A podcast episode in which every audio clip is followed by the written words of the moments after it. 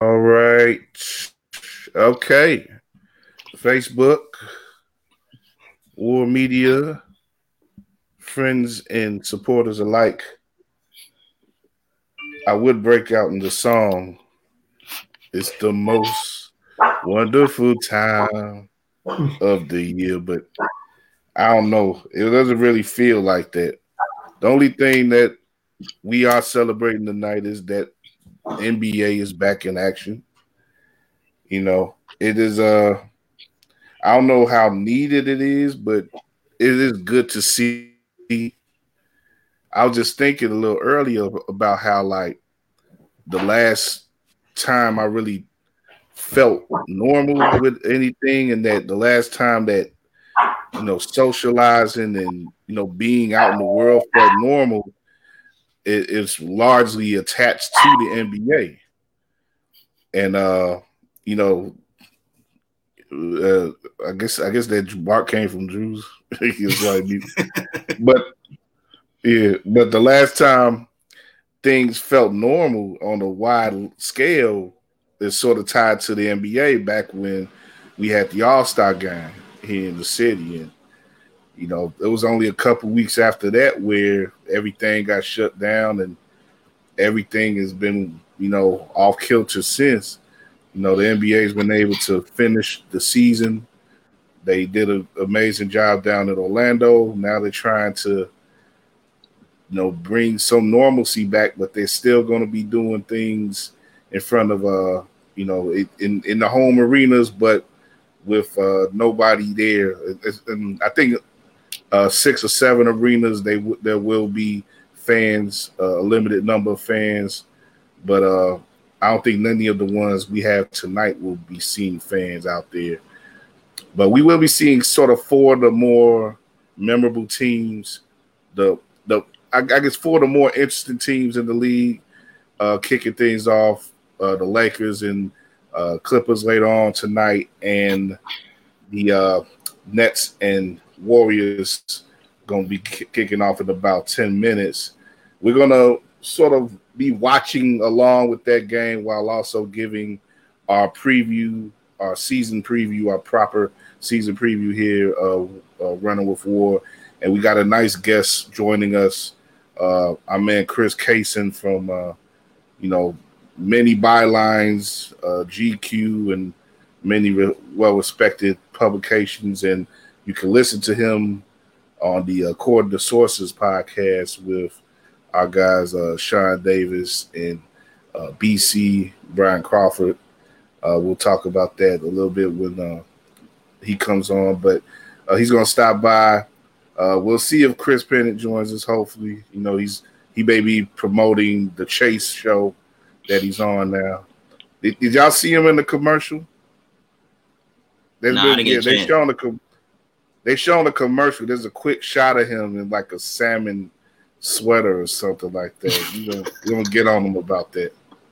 But uh that show is coming up soon. I want I want I hope hope if he's not on with us tonight, we'll get him on soon and, and try to talk about when he's going to be on that show if he if he knows that. But it looks like they're going to be airing that soon. But anyway, like I said, what we're doing tonight, we're just going to be chopping it up for about an uh, an hour, hour and a half.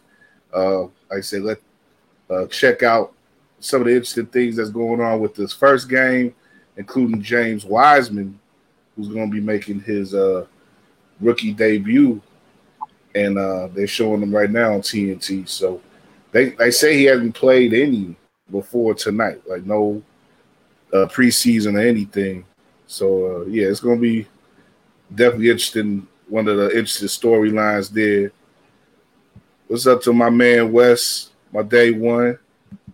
See, shouting out C Red, and we yeah we definitely gonna talk about the Bulls as well. But uh, the Bulls just don't seem as interesting as a lot of other things.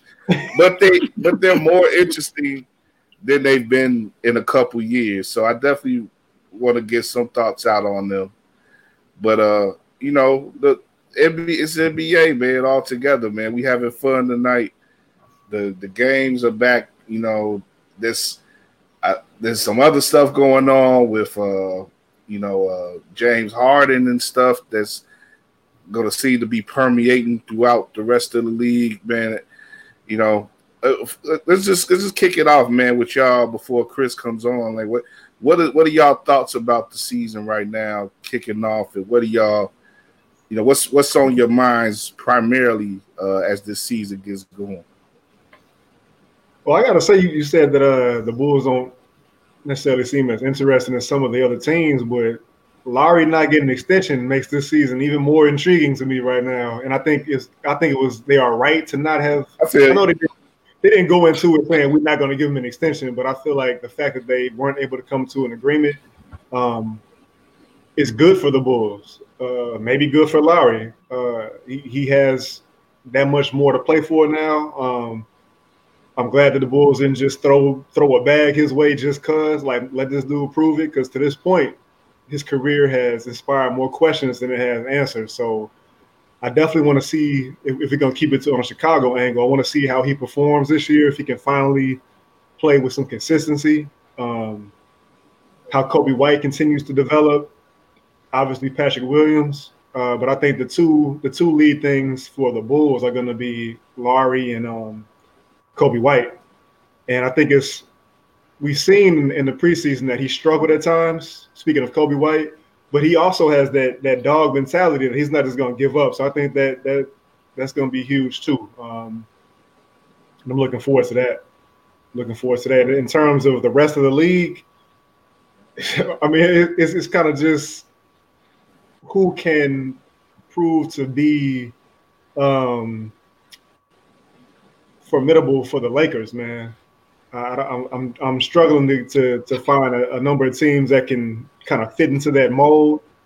I think out west, I think the the Clippers, even though they lost some pieces and they still got some question marks of their own that they got to figure out. I think they probably still pose the biggest threat, just because they have two guys that can uh, defend or do their best to defend LeBron. They still, I don't know, I don't know, I don't know how Serge is gonna do against um, AD, but at least they can they can they can they got one one part of that equation somewhat covered. Um, what you guys think? I mean, you're talking about LeBron and AD, man. That's like that's like the top of the top. I mean, all I know is at the end of the day, in order for LeBron to win a championship, three out of the four championships he's won, he's always had a Chicago sidekick.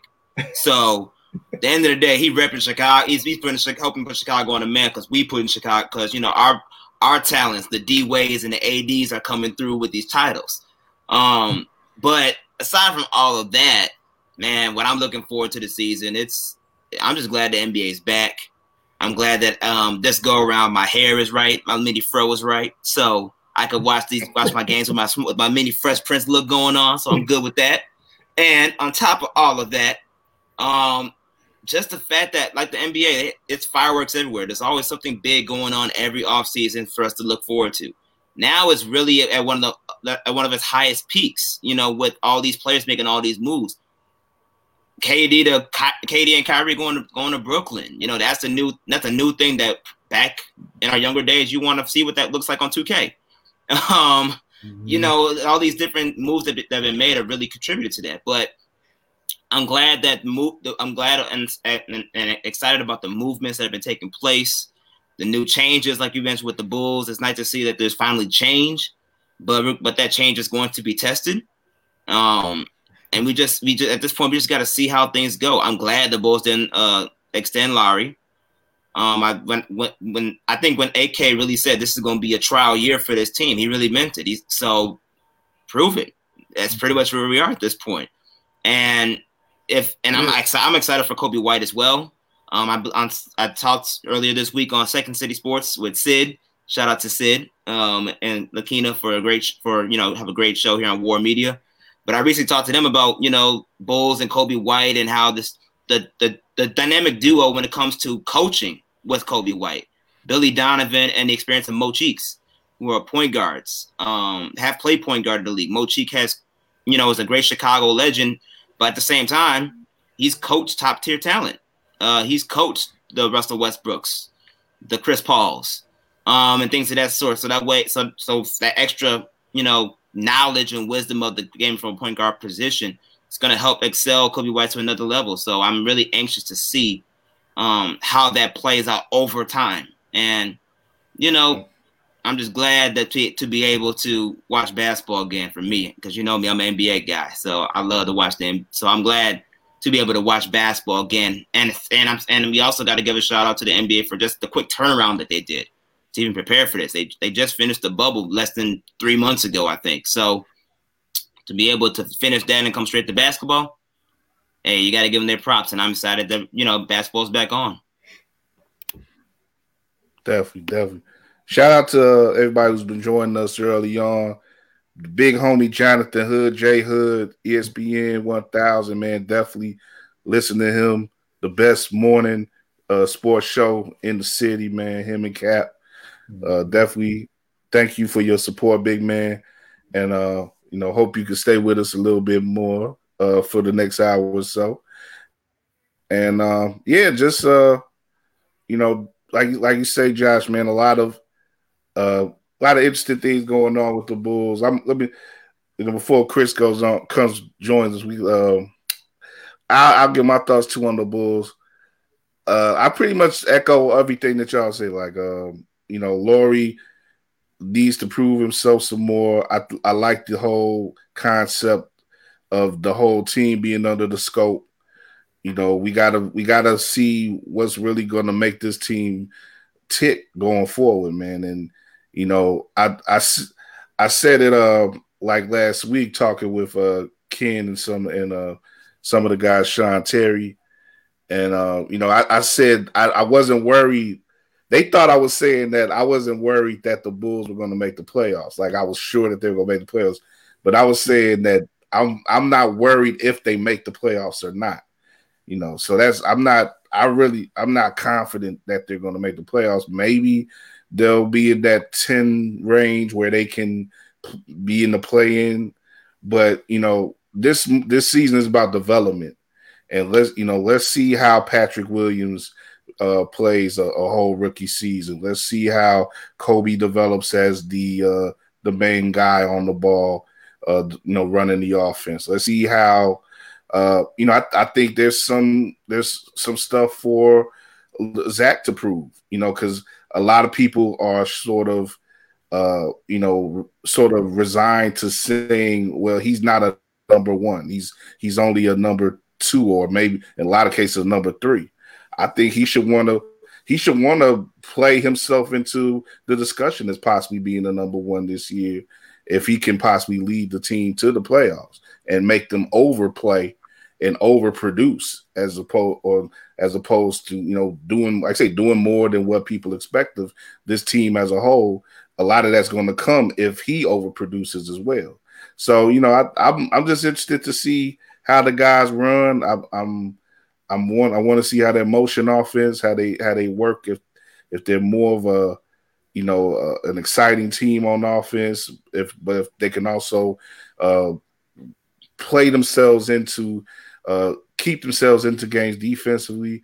There's a lot that's potentially there for this team to sh- to showcase itself and really allow itself to be interesting and entertaining throughout day to day. They're not going to be embarrassing to watch anymore. I think that there's not going to be like it, it, there'll be more of a pull to watch them from day to day, starting with uh, the opener tomorrow against Atlanta. So I'm definitely excited for those games.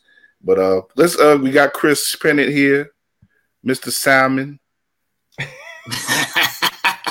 See breezy. Oh wait, wait, wait. Got the hey, red on. Kyle, last time, last time we was here, you you you missed out, man. But these two dudes here, man, these two Bradley guys here. Yeah. yeah, I didn't do the show in the last time. Bradley's in the film, man. Check the banner. Check go. the banner.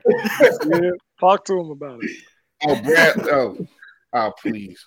Brad, Bradley, Bradley, uh, running, running. right now.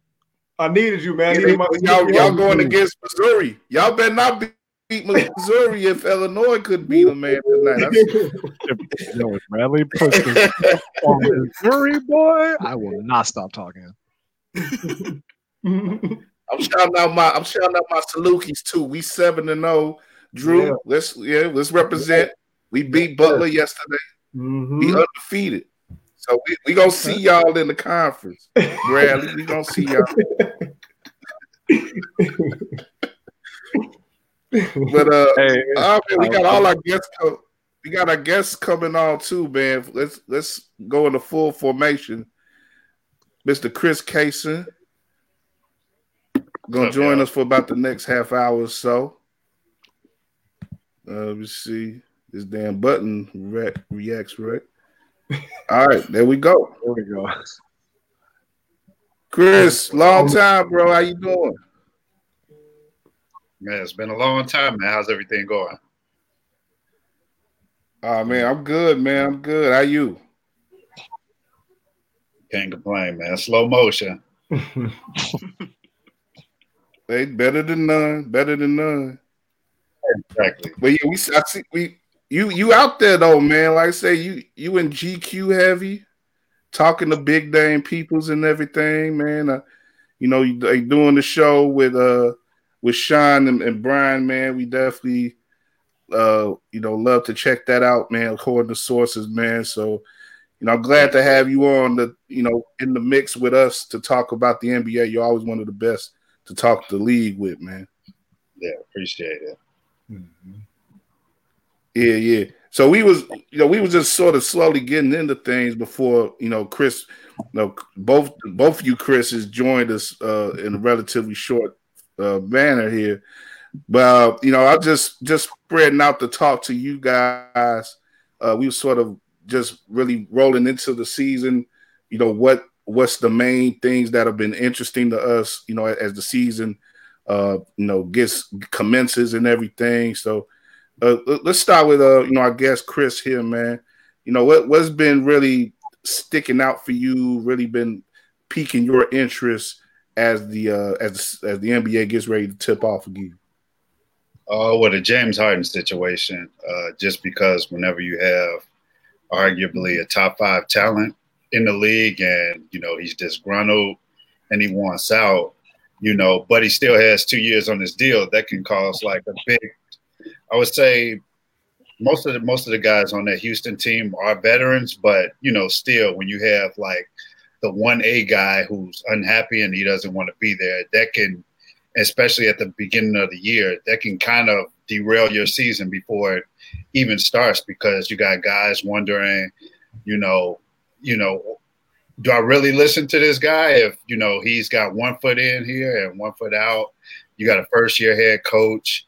You got probably, I think, another player on the team who is unhappy with a contract situation. So I'm looking at that situation very closely and just seeing who puts together a package, you know, for a guy like that, and what does that team lose. I I don't think he's going to end up in Brooklyn. I think he's going to end up some team that we probably didn't even really think about. It's not. I don't think it's going to be like Philly or Brooklyn at all. I think it's going to be some team that came out of the blue he gonna get banished to Sacramento, man.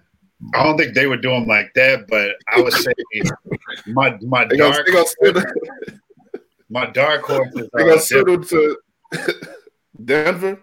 Okay. Yeah, my dark horse is Denver. Hmm.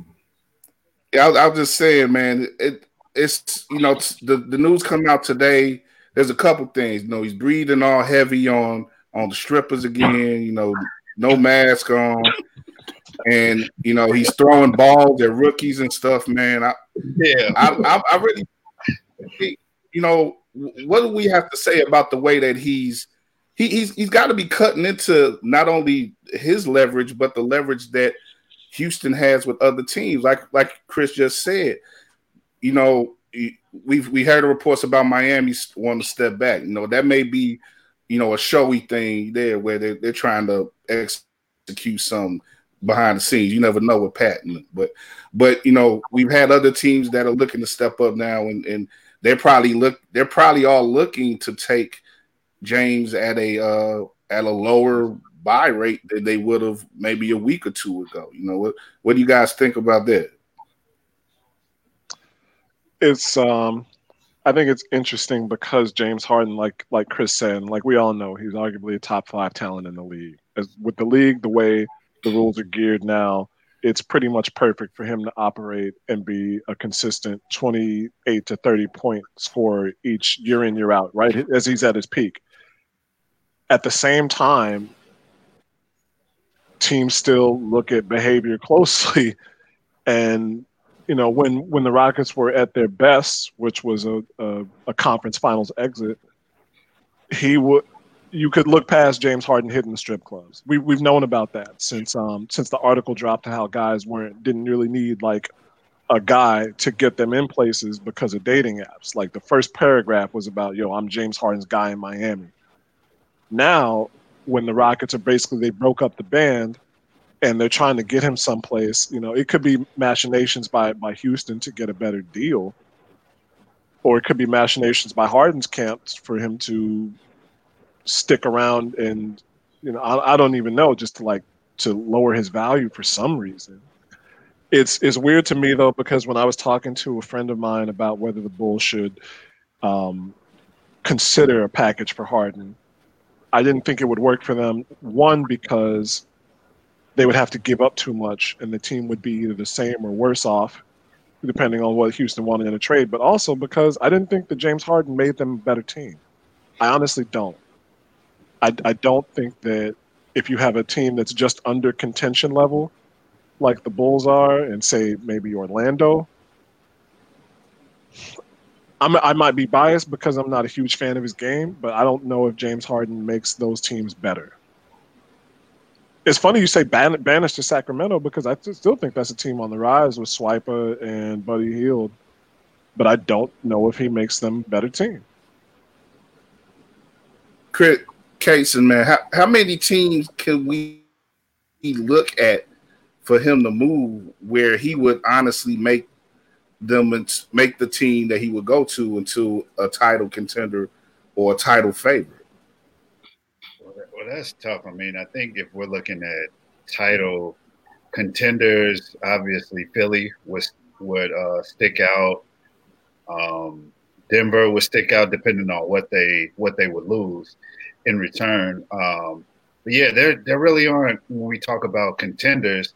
There's really maybe three or four of those teams really in the league when we talk about like they're starting training camp and the talk is title expectation. The rest of those teams, like making the playoffs or get into you know semifinals, you know that's a great season for them. Like there's not like all 30 teams don't start with championship expectations. So the list of contenders is very small. And I think if you are one of those contenders, you're trying to get another team involved because you don't want to lose too much of your core, you know, you know, for a guy who's a high volume player. So uh, it's going to be interesting to see like how long this can drag. I think it could drag on until March, until the trading deadline, because you know, they Houston is just in a bad position now where like all these teams are just going to throw low ball offers, you know, at them. I don't think any team is really, you know, leading with, you know, what they could lead with. I mean, and the closer it gets to the trade deadline, maybe you get somebody trying to do something, but this could be a situation that, you know, really does play out, you know, over the course of the season, which would be unfortunate because, you know, you have a great young coach and uh, Stephen Silas there, and this is his uh his welcoming you know, to NBA uh, his first his first go around as a head coach. This is what he has to deal with. Yeah, so like yeah, a, a, Silas seems like a guy that a lot of people like, and aside you, and uh, a lot of people like him, and you know, he, you know, he's he's a young black coach, which you know sort of tugs at our heartstrings a little bit, but you know, I, am interested. I'll be interested to see how Houston you know, I, I liked what I saw them when they played here in town uh, the, the, other weekend.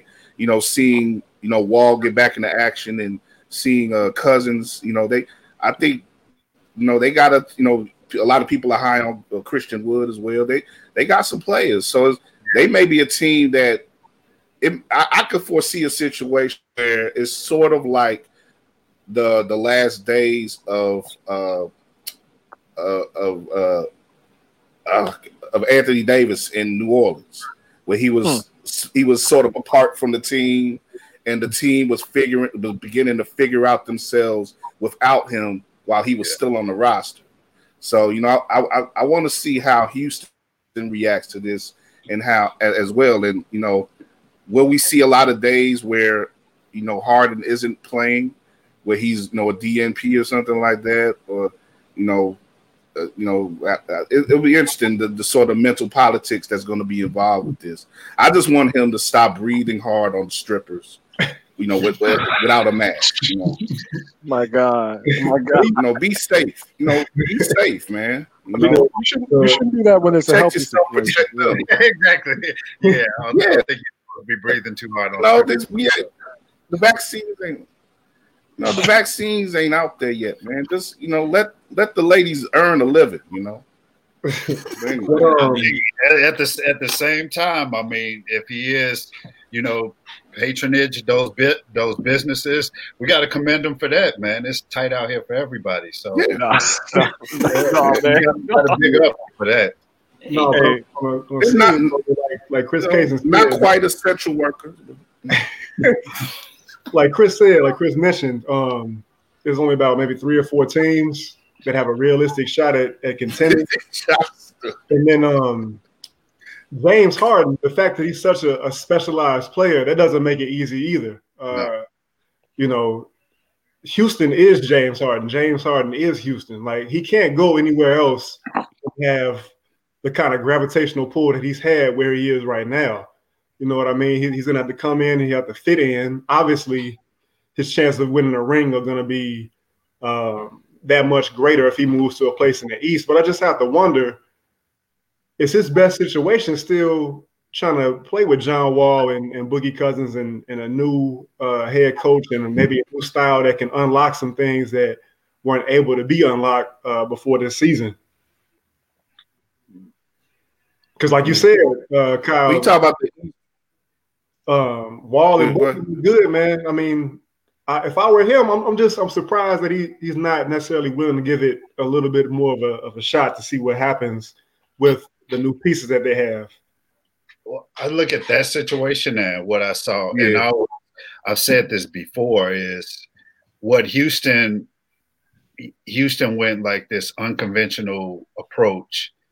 I mean, and you got to give them credit for that, but at the same time, always worried was is the goal really a title or was the goal really to keep James happy? Because every move that was made from the time he got there was essentially like, hey, we get we got our toy now. You know, let's let's let's keep him happy. You know, Dwight didn't like the parent with Dwight. Dwight's gone. You get Chris Paul there. That didn't work out. You get rid of him. Westbrook gets there. It's not a fit. You get him out. I mean, you, they they pretty much bent over backwards like every way possible an organization can. You know, for one player. Not to say that there's other superstars that are getting preferential treatment, but I think theirs was so blatant and so obvious. And when whenever that takes pretty much whenever that like overrides accountability, you know, then I think that's where it's an issue. And, you know, just looking at the way Houston played, you look at the way, you know, his body language was when he didn't have the ball in his hands. That's coaching, but that's also like an organization thing. Like there's nobody that, you know, could have gone up to James and said, yo, bro, like when I got the ball, at least make it look like, you know, you're part of the play. You know, run, run a, you know, give me a flare screen or something. Like don't just, you know, drift off by half court, you know, so it's going to be interesting to see if he goes to another situation now. Same thing with Russell Westbrook. When you go to a different situation, that you're no longer like the guy that the organization hovers around. How do you adjust to that? Do you adjust to that? So that's where I'm interested more. I think just with the moves Houston made this year, he didn't feel like he was included in them. You you look at everything with D'Antoni, the roster moves made there, even things going into like team travel, everything revolved around him. And now when Houston pretty much put their foot down, like, all right, well, we're bringing in this coach, we're bringing in, you know, this GM. It just looked like it rubbed him the wrong way because he wasn't used to it. He was used to having his way for like what eight eight years, and now it's like, all right, well, we got to start being an organization at some point. And he looks like, nah, you know, I'm not with this. And I think there's some other stuff that goes on behind that. I think you know, some of the things with the owner there, uh, in terms of political views and things like that. I believe that has a part yeah. of a lot of things. But yeah, it's just going to be interesting to see what happens with that situation. Mm-hmm. And if if I can yeah. jump in one, it's, it's so wild. Go ahead, Go ahead Chris. That la- the lasting image, other you know, outside of the Rockets getting booted out in the second round, the lasting image that we would have had from the playoffs is James Harden breaking his um, accepted the accepted persona that we all had about him and playing defense in a clutch situation and making a big defensive play. When you mm. think about that, that would make his stock so much higher. And now we we we're back to Charles Barkley level James Harden in the strip club. like it's it's a failure of mentality. Well, Jimmy Butler might be a little proud. Yeah. He did take a few notes himself and got himself out of Minnesota. So, you know, Jimmy Butler might be a little proud, but a little proud of what James Harden is doing. I don't know if it's as far as the strippers per se, but at least the the eradication of what's going on, he may be he may be you know a little happy about that.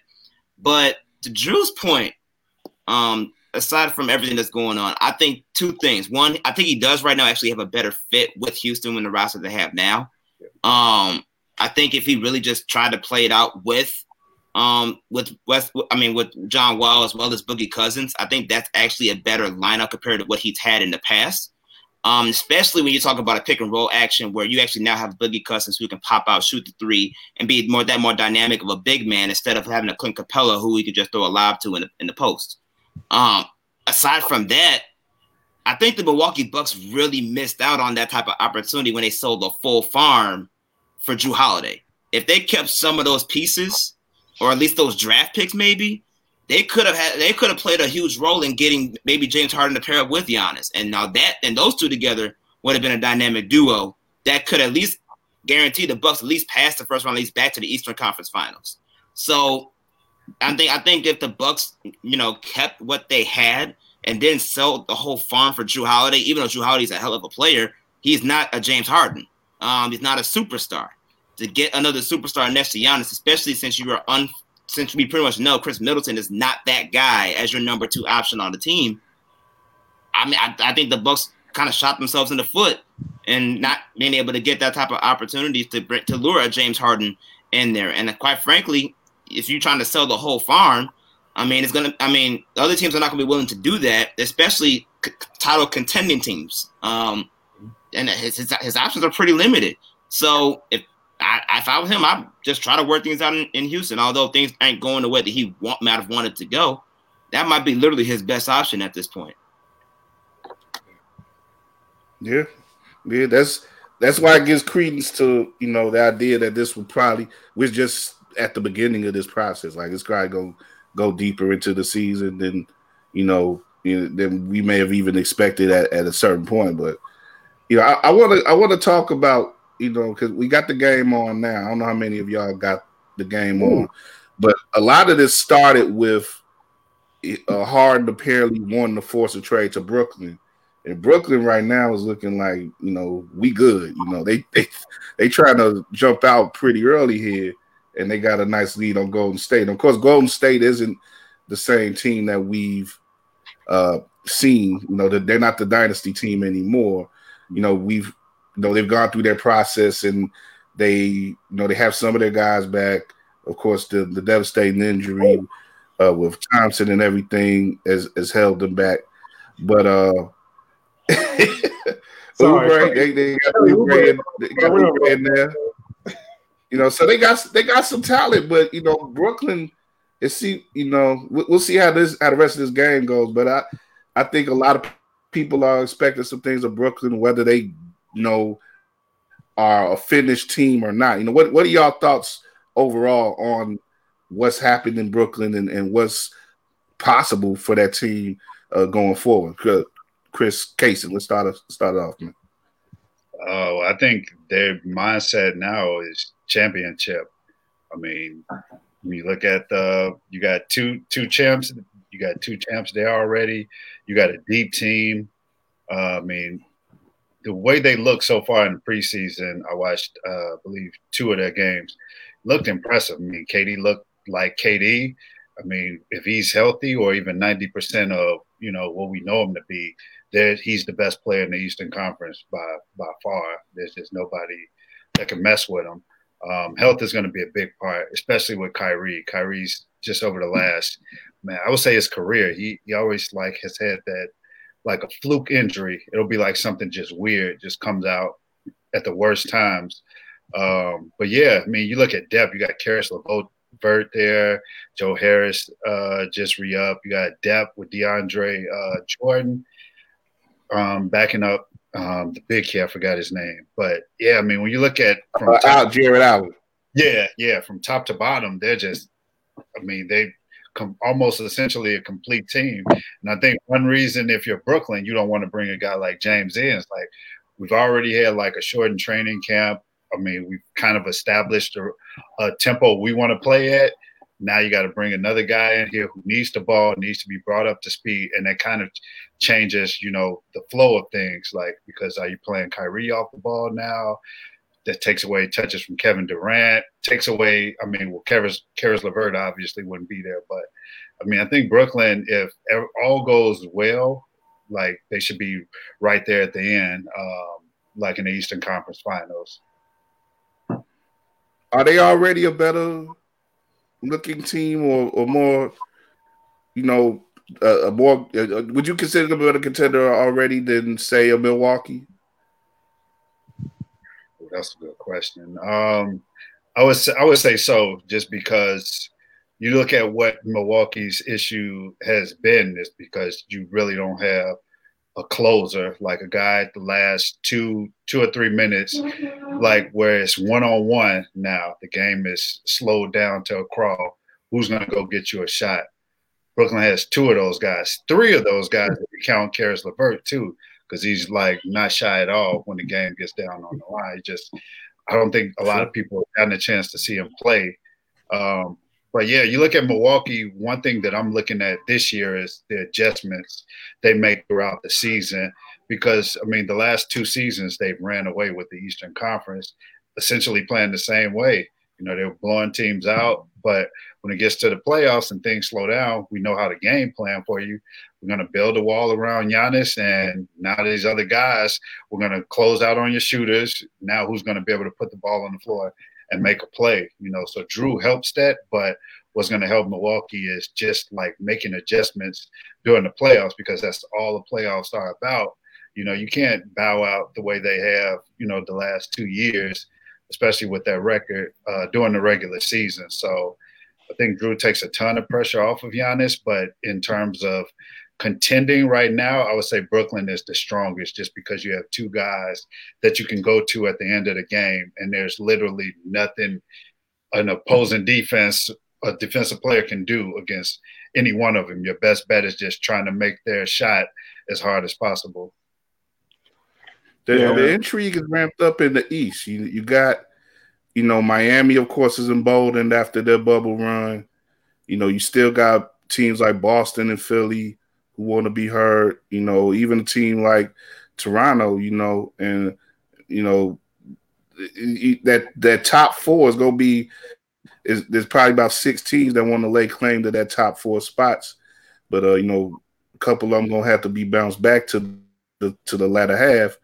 And uh, you know, I, Drew, you know, you want you got something you want to jump in, man? What, what, what do you think about the landscape of the East right now? Um, like you said, man, that, that top half of that East is, is looking very competitive, man. Um, Brooklyn, I would say, uh, because of what Chris Cason just said, having two number one guys, man, that that puts them ahead of the game in the Eastern Conference. Um, for all the moves that Milwaukee was able to make, Giannis still doesn't have a number two guy. He's got two number threes, if you ask me. I've been saying it since they got Jrue Holiday you know, him and Khris Middleton are are nice threes, but who's your number two guy? Um, if you want to take it a step further, like like Chris said, um, Giannis hasn't been hasn't proven um, able to be dependent upon to take that take those clutch shots, man, because he he just struggles to hit them. Um, I'm still looking at Miami. I, have seen a lot of a lot of uh, power rankings where Miami kind of slipped down a little bit, and I'm confused by that. Um, I guess people really aren't believing in the in the, the bubble performance that they had. Um, I think Toronto takes a step back. Uh, I want to see how Philly does now, um, getting uh, Seth Curry in the mix. Um, Tyrese Maxey looks really good. Looks like he might be the steal of the draft. Uh, you got a healthy Ben Simmons now. It looks like a motivated uh, Joel and Joel Embiid that we really haven't seen much of uh, since he's coming to the league, and we can we can see what Doc Rivers can do with that. Um, but I think if I had to, I think if, if I'm picking today, I'll probably say I want to see Miami and and um, Brooklyn in the Eastern Conference Finals. I like the Celtics, but it's just something about the Celtics. I just I can't go all in on yet. I don't know what it is. I'm not sure. Okay. Yeah, I mean, feel free and guys jump in. Yeah, yeah. Drew uh, brought up some good points, and Chris uh, Cason did as well. I think for me though, the biggest thing that we ha- that I'm going to be paying attention to is like the bottom half of the East because some of those bottom half teams really did make a good um, some good offseason moves, especially when you're talking about Atlanta um, getting uh, Bogdanovich and Rajon Rondo um, and all and all and, and, other good players to to beef up their young roster. Um, which pairing that with Trae Young and um and uh, at least the and you know the stats that he put up this past year, you're looking at a, an Atlanta team that could really jump into that playoff role, especially with the expanded um uh, tournament. They could be fighting for. They could be you know in the playoffs next year. Um, so I think the bottom half is more is going to be more intriguing when with teams that went along that made, that made moves. Even though Washington and the Wizards they traded you know John Wall, they got Russell Westbrook. That's a whole different animal when you're talking about comparing him to Bradley Beal in that backcourt. Um, so you know these teams they beefed up the roster just like everybody else. Um, and it's just I think that bottom half of the East is going to be very intriguing to pay attention to, especially when you're talking about the expansion of the play of the play-in tournament. Yeah, that, that's a good point, Josh. Because I, I think it's still kind of a top heavy heavy conference. Just looking at um, what the Nets did on the whole, they still have their pieces that were that had everybody really singing their praises from a couple years ago. Caris LeVert, who made his you know laudable comeback. Joe Harris, who is uh, the sabermetrics darling, and Jarrett Allen, who's the same way. And that's not you know I'm not a huge stats guy, but that's not to diminish what Joe Harris does. He's the lights out three point shooter, um, who came up when the Nets were unassuming and has stayed on the Nets for a reason. When they acquired these pieces, they kept him around for a reason. So they've kept a lot of their backbone and then got their their bright lights to make themselves a top quality uh, finals contender in the East. And so then after that, you have Milwaukee, who still after four years of Giannis has to prove themselves, which is very disconcerting. And then Philadelphia, Toronto, um, Boston, Miami. I think with the with the expanded tournament, you're going to see. I would be surprised. I wouldn't be surprised with Rondo and with Trae Young, who's um, you know, he's not the deadliest guy in the league yet, but I feel like he has enough of that kind of Steph Curry IQ to take himself to the next level without needing a challenge. Like he's he's got enough challenging himself to be able to take the next steps and be able to be like a he, he can throw up those 45 point games and just take over a game by himself. So I would be surprised if Atlanta doesn't start off.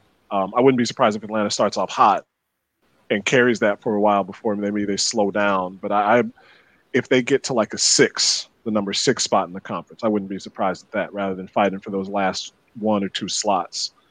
And then, you know, it, it goes, it's kind of, it's kind of where you go from there. Charlotte, Detroit, um, Indiana, if they can get over injury, injury woes, where do they fall?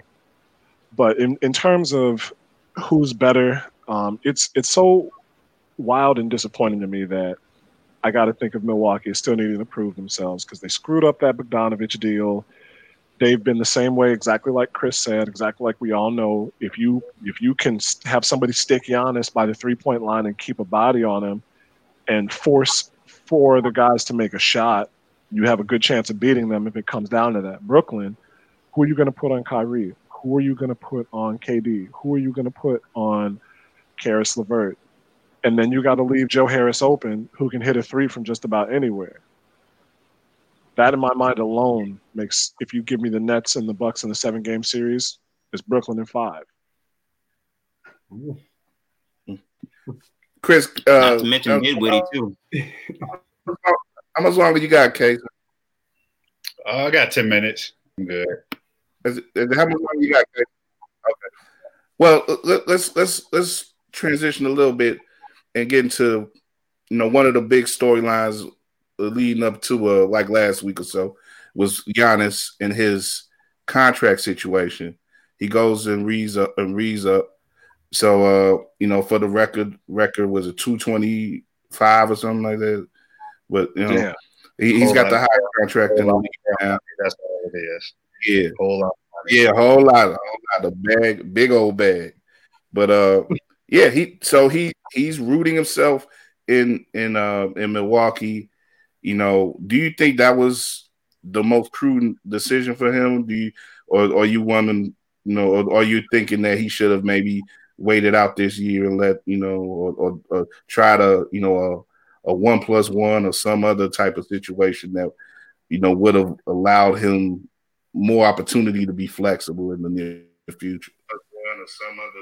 Uh, the one thing I love about Giannis is how different he is from, like, I would say, the American quote unquote superstar. I mean, when you look at the humble beginnings, I mean, here's a guy who's him and his brother were outside, you know, selling trinkets, you know, just so their family could have money to eat. I mean, when you come from a background like that, his whole worldview is completely different. So just I'm, of course, I don't know him, but just everything that went through his head before, like, deciding to sign this. The money is always going to be there for a player like that, but I think everything in his head went back into this is an organization that believed in me. I've grown up here. I've learned how to drive here. They've embraced my family. Um, and he's just looking at that community as, you know, raising his family, and everything. And the organization, I mean, when you look at the moves and what they've built up from the time he built up, that that gives him confidence to sign that extension. And I think with a guy like Giannis, you he's not the recruiting type. He's not the guy that you'll see, you know, going to open gyms during the summer and hanging out with guys. But I do think he's a guy that a lot of um, players like in the future will want to play with just because it looks like the main thing about him is winning. Like you're not seeing Giannis on, you know, league fits or anything. He's not trying to get a fit off of the gram. Giannis is everything that you see about him is family. And you know, he just wants to be the best player possibly. And if you're another superstar, if you're another great player, you look at that because you're just like, man, well, I can slide right in there and I can make this easier for him as opposed to like having to fight with him about certain things. Giannis is all about winning. So uh, I think it was the best, obviously the best decision for him. Um, I don't think it'll be a, a, situation where three years down the line he'll have any regrets on signing a deal like that. But yeah, I think it was the smartest decision, and just as for the league as a whole. I mean, when you got a guy that roots himself in a small market like that is very rare um, especially nowadays. A lot of guys will sign a two or three year deal uh, with a player option for that last deal, but to give a you know full, the full like five years while you're in your prime, I mean that's a testament to who he is, and just a testament to like how great the relation is between him and that organization. Josh, I know you were high on the deal. What, what, what are your thoughts on uh, Giannis staying put and sticking sticking it out with with Milwaukee. Do you think they're going to be able to pay it off for him as soon as this year? No, I don't think the Bucks are going to pay it off as soon as this year. Um, I actually wanted, I actually wish Giannis didn't sign the deal. I wish he would have just waited out, finished out the season, and then enter free agency and just see what other options are out there, especially from a winning perspective. Because with the way the Bucks are currently shaped, especially with the off offseason moves of trading their whole farm for Jrue Holiday, that's not going to be enough to get them over the hump, especially in the Eastern Conference, where the Eastern, where a lot of the top heavy teams in the Eastern Conference really beefed up their rosters and superstar talent to um, get themselves into the finals. So I don't think the Bucks have enough, and will have enough for a little, for a nice little minute, to get Giannis over the hump. But it's a but like Chris Cason said, it's a huge win for the league, especially from a small market perspective to show that you know they can keep top tier talent and still you know remain relevant.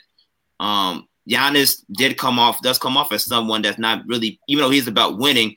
You know he respects the Bucks. He respects the loyalty that he's uh, that they gave him. Um, this is his first real home outside of you know outside of the country, and they embraced him. And he, and from what I've told and heard from um, from Eric Woodyard, who stopped on my Endoscope show to talk about this, um, he talked about how you know he really views Wisconsin and Milwaukee as a place where he can raise his family, where he can uh, where there's an actual future not just for him but his brothers and sisters, his family that he's taking care of, um, his sons. Um, he wants to have more kids, and he and he said he wants to have them grow up in Milwaukee. So um, I think there was a more of an interpersonal role that played a, a, huge effect in the signing of this deal. But from a basketball perspective, I think I wish he would have hold, held off on that because I don't think the Bucks is this, is this place for him to ultimately win and have or have the best chances of winning. I think if he waited ne- another year, he could have went somewhere else and they've and you know at least with a better coach or a better roster that can really get him to the titles that he's really trying to seek after.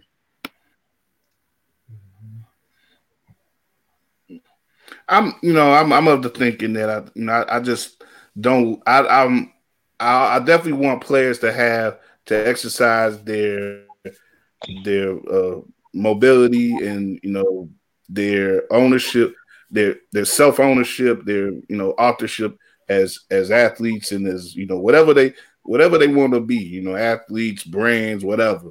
But I, I, I do think that at the same time we've sort of gotten used to players of of Giannis's caliber doing going about things a certain way in the in the in the post LeBron decision era. So you know, for me, I'm a little I'm I'm I'm a little bit uh you know on the on the more you know, I'm, glad that he that he did what he what he did, and he he exercised his own thinking, and he didn't just be like, well, I, you know, I got to do this because this is how a player of my stature does does these things. I gotta I gotta see how things are to be on on the open market for me, or, you know, or, or I'm gonna feel like I'm losing something, or I gotta feel like I gotta start these machinations where I gotta try to team up with one or two other guys because Otherwise, I'm not going to win a title. I think he's fully confident in his ability to mature, to continue to mature as a player, and to bring about everything that he needs to bring in within himself, along with the team that he has in Milwaukee, to bring that that uh that market is first French his first title since you know Lou Alcindor, and you know uh, that's just one thing I, I said on Twitter, like that'll be a shade under if he's able to do that, that'll be a shade under what LeBron did with Cleveland. So, you know, that's one of the stories that I'm rooting for within these next five years of this contract. If he if he plays it out, and you know, I, I want to see that happen. You know, it, like like Josh said, probably won't happen this year, but you know, it the you got to set roots down at some point. You got to you got to stand your ground, like you're taking a charge. You know, you got to you got to set your feet down and, and and put you know make space for yourself, and that's what John has done is done with this decision, and I'm I'm honoring him for it. You know, Hope, like I say, hopefully hopefully the Bucks don't make him look bad, and they do everything that they can to make him uh, a champion eventually. And, and you know, at the same time, he has to do a lot as well. He has to make more of himself as well, and that's what I think. That's what makes makes the difference between real franchise guys, real champions, and guys who just are, are you know fad hoppers and, and you know guys who just don't jump on trends and stuff like that. You know. Yeah, you, you know who changed my my perspective uh, on, on loyalty was uh Kevin Garnett, man, in Minnesota. Like watching him give his blood, sweat, and tears for so long to an organization that didn't always put the best pieces around him. I was happy to see him leave. I just wish, and I know he got a championship, but I just I, I wish, you know, the the better part of his days in Minnesota would have been spent playing for an actual, you know what I'm saying, playing for a championship, not just that one year where he had um, Spree by his side and Sam Cassell. Um, but he he changed my whole outlook yeah. on uh, a player's loyalty to their franchise. Um, where nowadays it's not even really it's cool if it happens, but I guess it's unexpected, especially for the for the the small market guys, small market teams. Yeah, you, you got to look at the franchises and the way that they're moving. I think when you look back at that Minnesota, the way Minnesota was being ran at that time, it was it wasn't being ran to their maximum capacity. You know, I think Milwaukee at this point right now, you can't really, uh, aside from a couple little mistakes that they may have made in this offseason, they still were able to at least get Jrue Holiday in into the fold they still were able to to do to be proactive in some way. And I think we look at the bigger uh the the bigger view of what they've done since you know like Chris said since he's touched down as the 14th pick you know uh, several years ago they built they built up the worth of that franchise overall with him as the centerpiece. Oh, yeah. That that new stadium up there, that's the stadium that that Giannis built essentially, and they they got you know up to up to date features and everything in there. The you know, the practice facilities up. Uh, you yeah, know, every yeah, you know, around that area, they got it set up. Well. It's crazy. Yeah, I remember going to the old Bradley Center, like during my time covering the Bulls, and it's like an old college, like old college stadium. But now going there, like that entire area is just I call it the Giannis effect. like if, if he would have left at all, like I don't think any of those businesses around that new stadium flourish at all. But now with that guy being around there, like that's an attraction, that's a tourist destination. Now in Milwaukee, you know, of all places, not saying anything bad about Milwaukee, but I mean it's crazy just when we talk about the last five years I remember going to Milwaukee games and you see nothing but Bulls jerseys, and now it's different. It's completely yeah. different. You look at the you know the franchises and what they've been able to do the last five years. You would have never thought that Milwaukee would be up here and Chicago would be down here trying to climb itself back up. But yeah, it's crazy just the effect that you know a superstar player can have. It's it's weird to me because um knowing knowing Wisconsinites the as, as, I as I got to with my friend going to, to Madison for school, and even just little things you see like Red Foreman on King on uh, that '70s show. The Bucks are Wisconsin's team, but not nearly as much as the Packers are. Right. Even even like I, I know a, I know a dude who went to who that went to Wisconsin. and he was from La Crosse. Good dude, kind of uh, like lean Republican, but he would rather have had a, uh, a, hockey team, honestly, I think, than the Bucks. And he's he he's a sports fan, not just a football hockey fan. He's a sports fan. So Milwaukee, the city, is different from the rest of the state, but they've had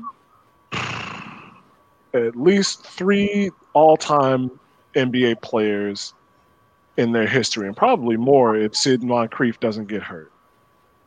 And I'm not. I don't want to dispute you, Chris, on on what you know the effect would have been. I think if he left, I don't know if it would have been as drastic as we think. If if Giannis leaves, I'm I'm I'm proud of him for staying because of of his history and the fact that he was that poor kid in in Greece who like the people around there weren't even trying to mess with him, and he got on basketball, and then all of a sudden it's like, yo, Giannis is Greek before he was Nigerian. Um, I, I don't I don't I don't know. I, I don't I don't know how much Wisconsin loves the Bucks, even though you never hear about them getting possibly sold.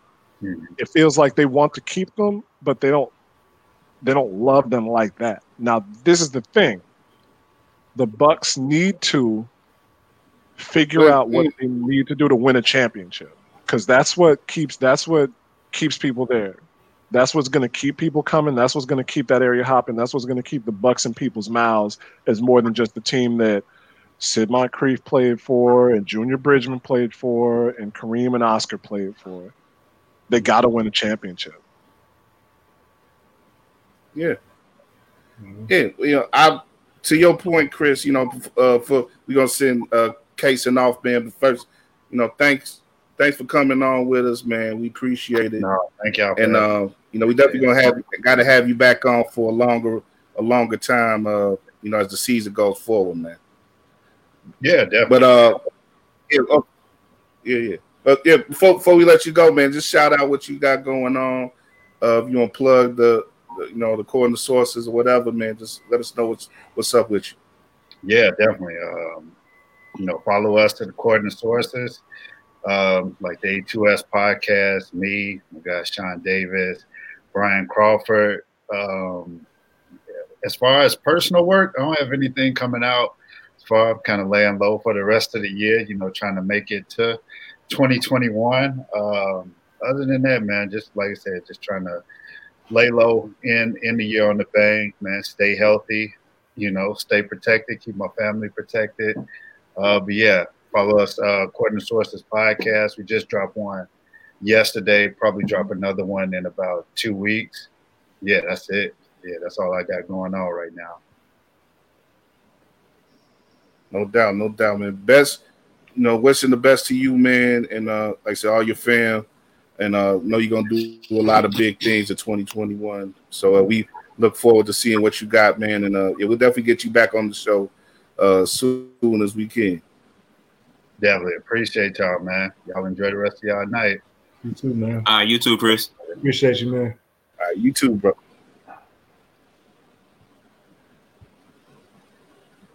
All right.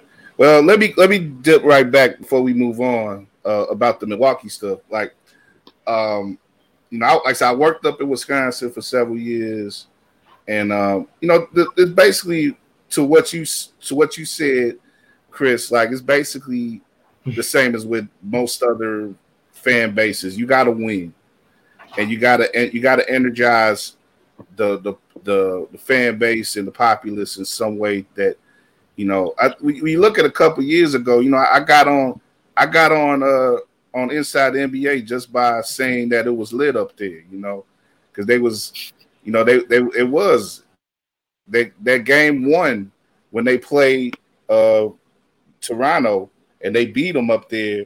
They had the whole setup around the arena where, you know, they was it was packed up there, and all, it was everybody was yelling, and they was in the streets, and they was like, "Oh, we this is our time," and you know they got shut down the rest of that series, and it, didn't happen. So they they they if that's led to them being at this sort of crossroads point. But when you look at, I just keep thinking of that night and how it was sort of like a fever pitch and that's that's what you can get in Wisconsin because they ain't got too much up there. You know, they when they when they got when they got something they could get a hold of, you know, be it the Packers, be it you know University of Wisconsin, you know, be it you know, it, you know whatever, you know, saying something hockey related. They yeah, they love to have a hockey team up there, but they don't. And, you know, the Bucks if if they win enough, they they sit they they they will fill in that winter hole for them as a professional as a professional team. So you know that's what that, that's another reason why I root for them because, like I said, I've been up there. I know when they do have a lot of love for basketball players up there. They seem to produce a white boy every year or so that that plays like like at Carolina or somewhere else, like a Tyler Herro or some you know that that can uh that plays out. You know they got they got a couple kids now. The uh the Hausers, you know, I used to work in the in the my main school that I covered up there was the school that they came out. I didn't cover them, but uh it was uh Stevens Point, and they're playing oh. now. You know, we got one at Michigan State and one at Virginia. So they that's a that's a, a state that that likes bat. They love basketball and they produce a lot of talented players. So, like I said, in the end, when it comes to the Bucks, they just gotta they had such a long time where they were off and on. You know, that you know, in, in the 70s they had Lew and they had Oscar Robertson. And in the 80s they got on a bit, but they were the East was just too crowded at that time for right. them to break through. Too nice. The 90s was just yeah, 90s there was just a lot of nothing, but then they built up that team in 01 that almost got through. And mm-hmm. then there was there's been a lot of nothing since then. You had Brandon Jennings for a year or two, and then and then Giannis. So they're you know they they gotta they gotta be trained a little bit to to be able to deal with success. But the fact that Giannis is there for the next five years, you know, potentially that's going to say a lot about his legacy and this particular legacy, this particular era of Bucks basketball. And I'm like I said, I'm rooting for him. I, I want to see a title get won up there. Yeah, but uh, be a good story. I just don't. I don't know. Now I was gonna say it'd be a good story for sure, man. I just now that KD, KD and Kyrie are healthy, I don't know, man. Right, you know, they, they, Brooklyn, Brooklyn don't don't they don't care nothing about that, and they got their team right, and the way yeah. they're looking tonight, man. And, and not, you know, not even just Brooklyn. I mean, you got you know Tyler Herro and Bam Adebayo are not gonna get any worse. You know, like yeah, Ben Simmons and and B, you know, if they keep playing together, they don't split them up. They're not gonna get any worse. I don't know. Yeah, the East, the East is the East. There's a lot of talent in the East, man. I'm, mm-hmm. you know, as I'm, I'm interested to see how it plays out. You can, and like Josh said, even with the lower teams, like you may have a team that skips up a, a spot or two, like in Atlanta. You know, I, yeah. I wouldn't necessarily expect this from Charlotte, but they're going to be pretty interesting to watch. They, you're going to have a, uh, you know, the ball throwing the ball everywhere you know, all sorts of ways and everything. And don't don't and, uh, you know about the Pacers. I mean, they're not winning any championships, but they got a nice little a nice little team that's good enough to at least get to the playoffs. You know what I mean? Like uh, Sabonis was yeah, hurt. They could threaten that player, man. Um, like with when everybody is healthy, the Michael Jordan of the bubble, Mr. T.J. Warren is probably like their fourth best player. You know what I'm saying? So that's saying something for him. and we and we got Michael Jordan on the boat. Yeah, that was that's what uh was that o- O'Connell called him that. Did Ricky called him that for? The, yeah. For he had a week or so where he was like Mike up in there. Man, that was playing. Couldn't be stopped,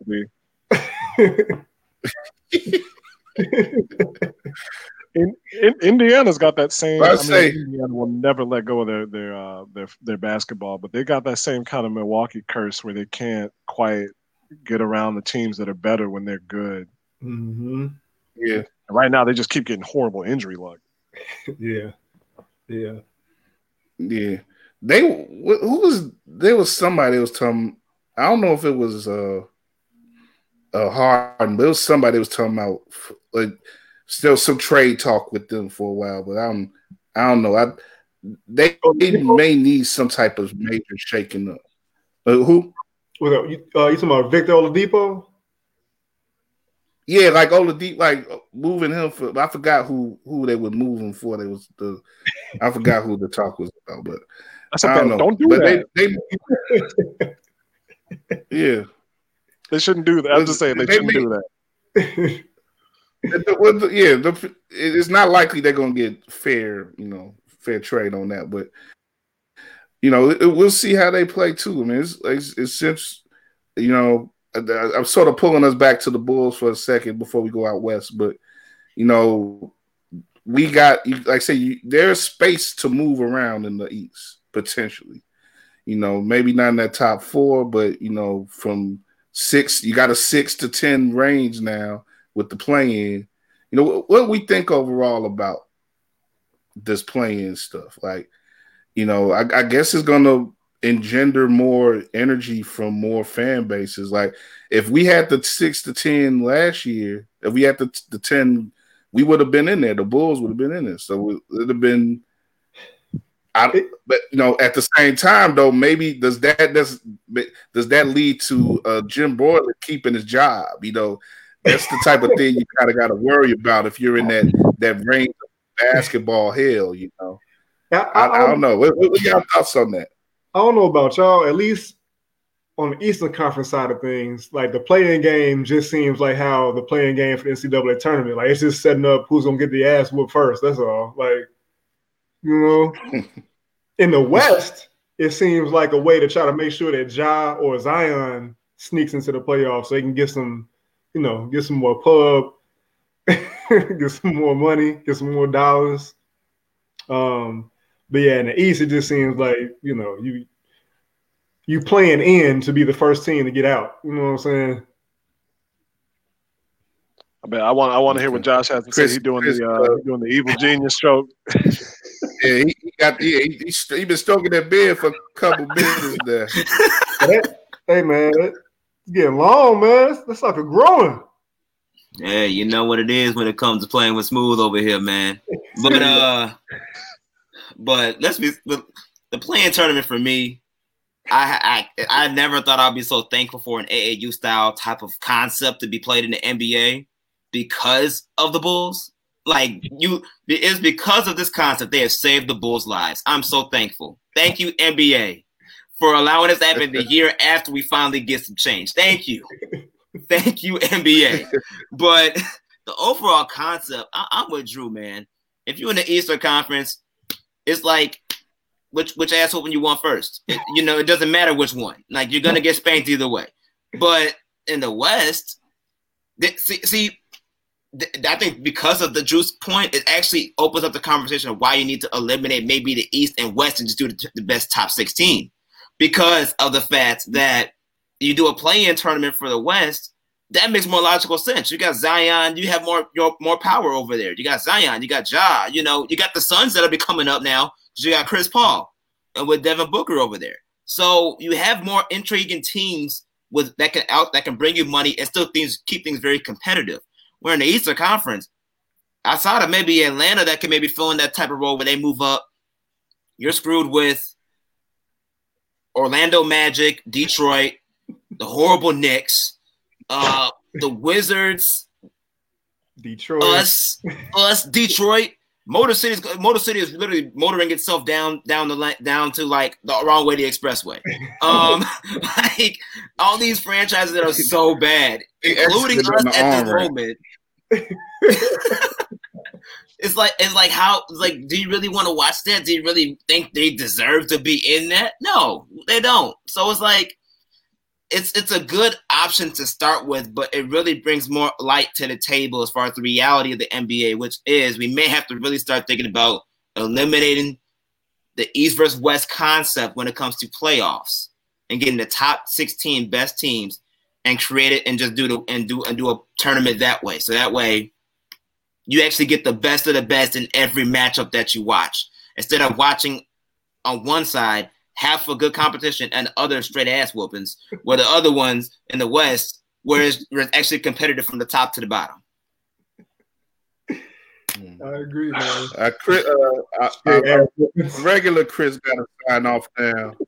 So uh, leave, leave the floor to him for one last time it's hard to disagree with Josh. I mean, the NBA needs to do they need to reseed. They've been they've needed to reseed in the playoffs for a while now. They um I I think that they could eliminate conferences if only I know they won't do it because they have 30 plus teams and the WNBA only did it because they still have 12 teams. When they expand, I, I think they go right back to the conference model that they have.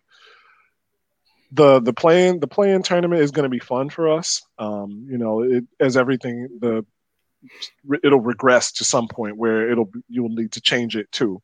But at least you'll get to see teams that didn't quite make it, like how um, like how Josh said, Ja Morant didn't get in the playoffs last year because Memphis just ran out of gas, and the Pelicans didn't have it, even though they were invited down to the bubble too. So you'll get some of those lower seeded teams get into the playoffs a little bit before their time. On the other hand, it might convince owners that they're going to get playoff revenue, and that's good enough and because I'm always suspicious of owners who just make money and don't want to make the team better. You know, you see it happen with with every every team, every owner. At some point, they feel like, "Oh, we're spending too much money. Let's lay back a little bit." That's why the Red Sox sold Mookie Betts off, and are going to kind of lay back in the cut for a while. Which that's Boston doing that. So you think about that going to a small market team in the NBA where the franchises aren't worth nearly as much. I don't know if it's going to benefit some teams and their fans in the long run. It'll be fun to watch, but some of those teams who stay in that level of mediocrity are going to kind of be stuck in that level of mediocrity for longer. Hopefully not, but I could see it happening. It's going to benefit the league. The league gonna get its cut. The house gets its cut before anything, mm-hmm. and they're gonna get it through more television money or whatever, or branding or whatever. You know, Hennessy will probably be a part of the uh, the play-in games or something. You know, Tanqueray, some type, some sort of liquor, some sort of liquor brand or something. You know, they, you know, get your get your Can last call. Expand? You want you want expansion? Well, and, and, and I'll go. I was gonna bring that up. That has come up. That uh, I think uh, you know Silver's been quoted this week as you know you know how Silver is. He gets uh, you know he gets sort of coy about things. And, uh, uh, but he was like, you know, they're open to expansion and, and whatever, you know. And you know, we, we'll talk about that's something we'll bring up on some future shows. But you know, of course, you know, I think Seattle is probably a spot where you know a lot of people want to see the league go get back into and you know, you probably guys think of another city. I, I saw someone on Twitter mention Virginia, which was kind of interesting to me because Virginia does have, uh, they do have a pro his a pro basketball history, the Squires, Squires. back in the ABA. So you know, I, like I, said, I don't know. If, I don't know if that'd be too close to DC though. They may get they they filth rubbed off on territorial on them, you know, they, yeah, you know, but but yeah, we we we'll talk we'll talk more about that stuff going forward though. But uh, but Chris, man, uh, we we going we gotta talk next time we you on. We gotta talk about the chase too, man. Because I think I, I, told the guy I think I saw you in a commercial. Um, and, um, yeah, we still still keeping some things under wraps, but uh, we we can discuss that when it, when uh, next time around. Yeah. All right, we, yeah, we'll we'll be back on after the new year, so we'll we'll probably be closer to the airing. You you give us a little something about that, so. But uh, sure, yeah, man. thanks thanks for hopping on, man. Appreciate it. And have a good holiday, brother. And uh, you know, we'll see you in 2021. Always good chopping it up with y'all boys. Be easy. Yes, sir. I see breezy. uh, we'll go for we'll go for about another uh, 25 here, about the, the bottom of the hour. Uh, they about to go into halftime in Brooklyn. You know, what, what do you before we go into the West stuff?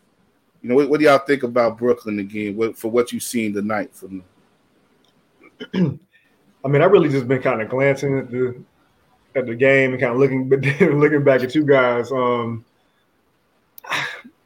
they're gonna be they're gonna be all right. They're gonna be fine. They're playing the Warriors, so it's not a whole lot that I can take from this game and and, and equate it to the, the best of the best in the NBA. But they're gonna be right there, as as Cason said, as we all know. Um, they got two of the premier players in the NBA. Uh, a lot of guys had KD as being the best player in the NBA uh, when healthy. So, you know, it should be championship for bust for them. I don't know if they can beat the Lakers, but it should be that's that should be their mentality right now, even with uh, a first year head coach and Steve Nash and, and everything that comes with that and everything that comes with Kyrie Irving off the court or you know, just the shenanigans that he brings. But um, they got KD and Kyrie, so you don't need a whole bunch else, man.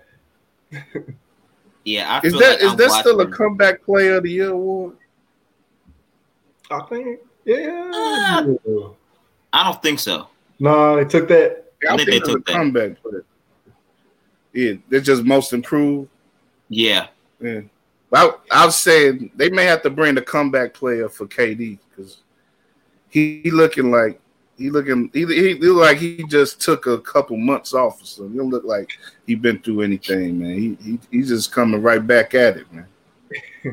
yeah, I mean, they may need to bring it back for, for Kyrie too, because Kyrie looked like if Kyrie goes this whole season without a mental breakdown, I think he should be in the running for a comeback player of the year. Why not? Why not, man? Why not? I mean, you never know. He might be. He might sage. He might sage the whole scenario. He may sage just the, just the ambiance of when he gets that trophy too. He'll make sure that there's no no no bad spirits are around when he goes gets the, when he collects that trophy. But that might be what he needs. He, he, he probably would he, he probably finally got his right the right smell that he want from you know, he probably got some he probably went to the downtown Brooklyn somewhere got the right got some African to hook him up with the right sage and Right. he probably he probably he probably really he's probably really centered right now, you know, spiritually. So but oh, hopefully oh, yeah. he'll keep that up. But yeah. But yeah, go, go ahead, John. Go ahead. I'm, I'm, i mean, just looking at, I think it's halftime right now. Kyrie got 24, KD got 12. They're up by 20. This is like an AAU circuit. Like I'm, I feel like I'm watching the best team of the whole AAU of the country running back against the form the, against a known brand, but they're not that good this year. You know, it's like it, it, that's that's what I feel like I'm watching, and you know, you can tell this is definitely like the the, the early, um, the early like Amar'e Stoudemire, Steve Nash, Phoenix Suns days where everything was gone six seconds or less. Just pull the trigger, um, and it makes things super exciting uh, for them, especially with you know half of that team there. With Amar'e being on the bench, you got Steve Nash, your first coach, Mike D'Antoni as one of your top assistants, who was the coach of that team at the time. I mean, this I mean, Brooklyn's going to be exciting to watch regardless. Um, there's always going to be fun entertainment, and I think the biggest component about this is what we've I know for sure, Kyle and I we talked about previously, is the impact now of having the B team accelerate in the A market. Um, because we know, you know, when you think about New York, you're thinking Madison Square Garden, you're thinking the Knicks. You know, now you got the Nets in Brooklyn that's right across the street and they doing it big, which is something that the Knicks are still trying to get back to. Um, and you know, yeah. this for this generation, they viewed this gener like how we viewed the Knicks back in the early uh, 80s and 90s. Like they're, they're viewing the Brooklyn Nets this year for this generation as that next team. Like this is their form when they say New York, they're thinking Brooklyn. So for this for that B that. B team per se that we grew up on to become the A want to be, to take over sort of that A um, A, A team momentum in the A market like New York, I think that's one of the biggest uh, components that's re- that makes this thing really that much more exciting.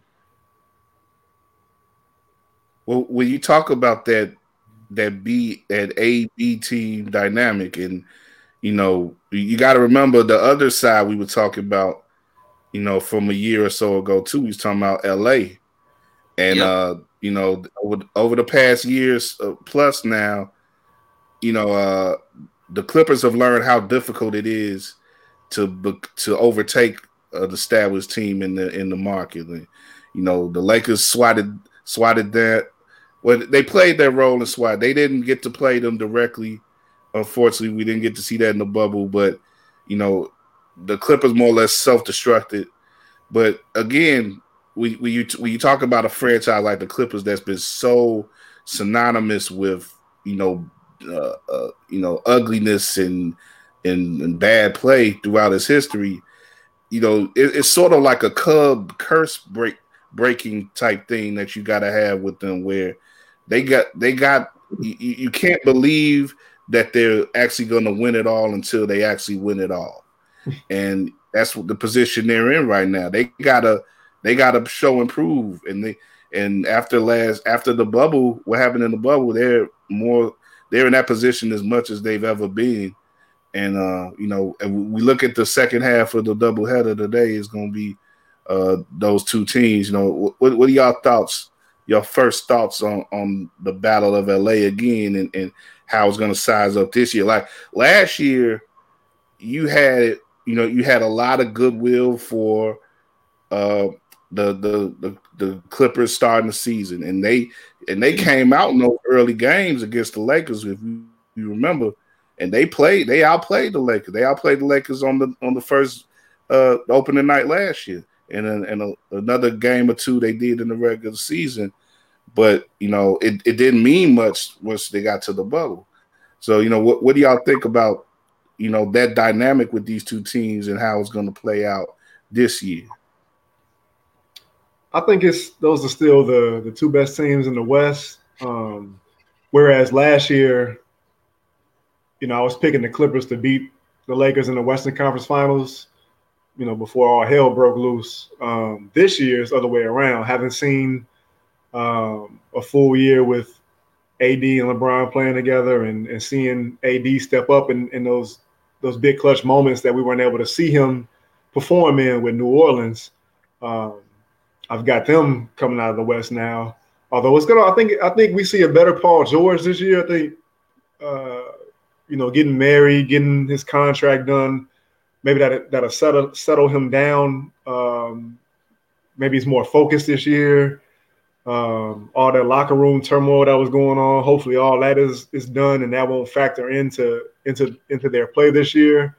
And I just I think we see a more cohesive unit. At least I'm hoping for it. You know, because I, I, do want to see these two teams square off when it matters the most. Um, but I still think just you know if LeBron is not going to be too much, AD will be for the Clippers, and their their biggest offseason acquisition, which was Serge Ibaka. And it's it's hard to argue against the Lakers not being a better team right now. That the one thing mm-hmm. that I hold off on is that we've seen situations where teams have seemingly got better over the offseason, but some for somehow in some way the mix just doesn't work when it when it goes out on the court and something happens, you know, injuries or egos getting away and stuff like that. I think probably the best example of that would be the 04 Lakers when they brought in Malone and, and Payton.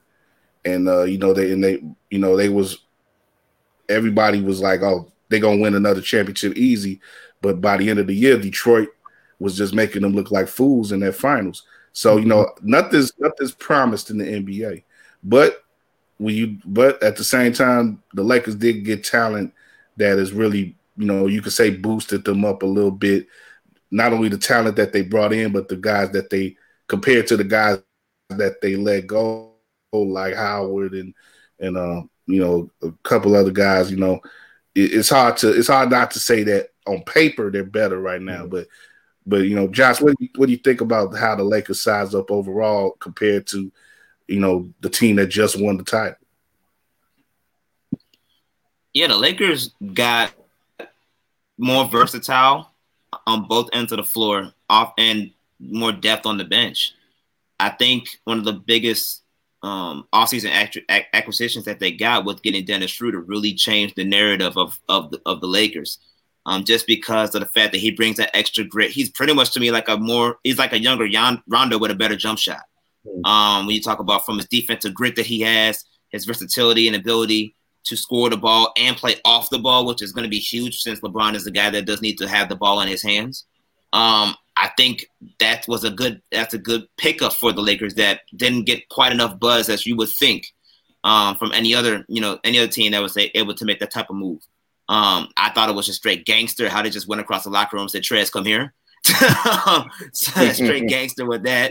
But um, you know, getting guys like Marcus Gasol who was nowhere near athletic like Dwight Howard or JaVale or JaVale McGee, but has the IQ and the ability to still rebound the ball, but also be able to stretch the floor.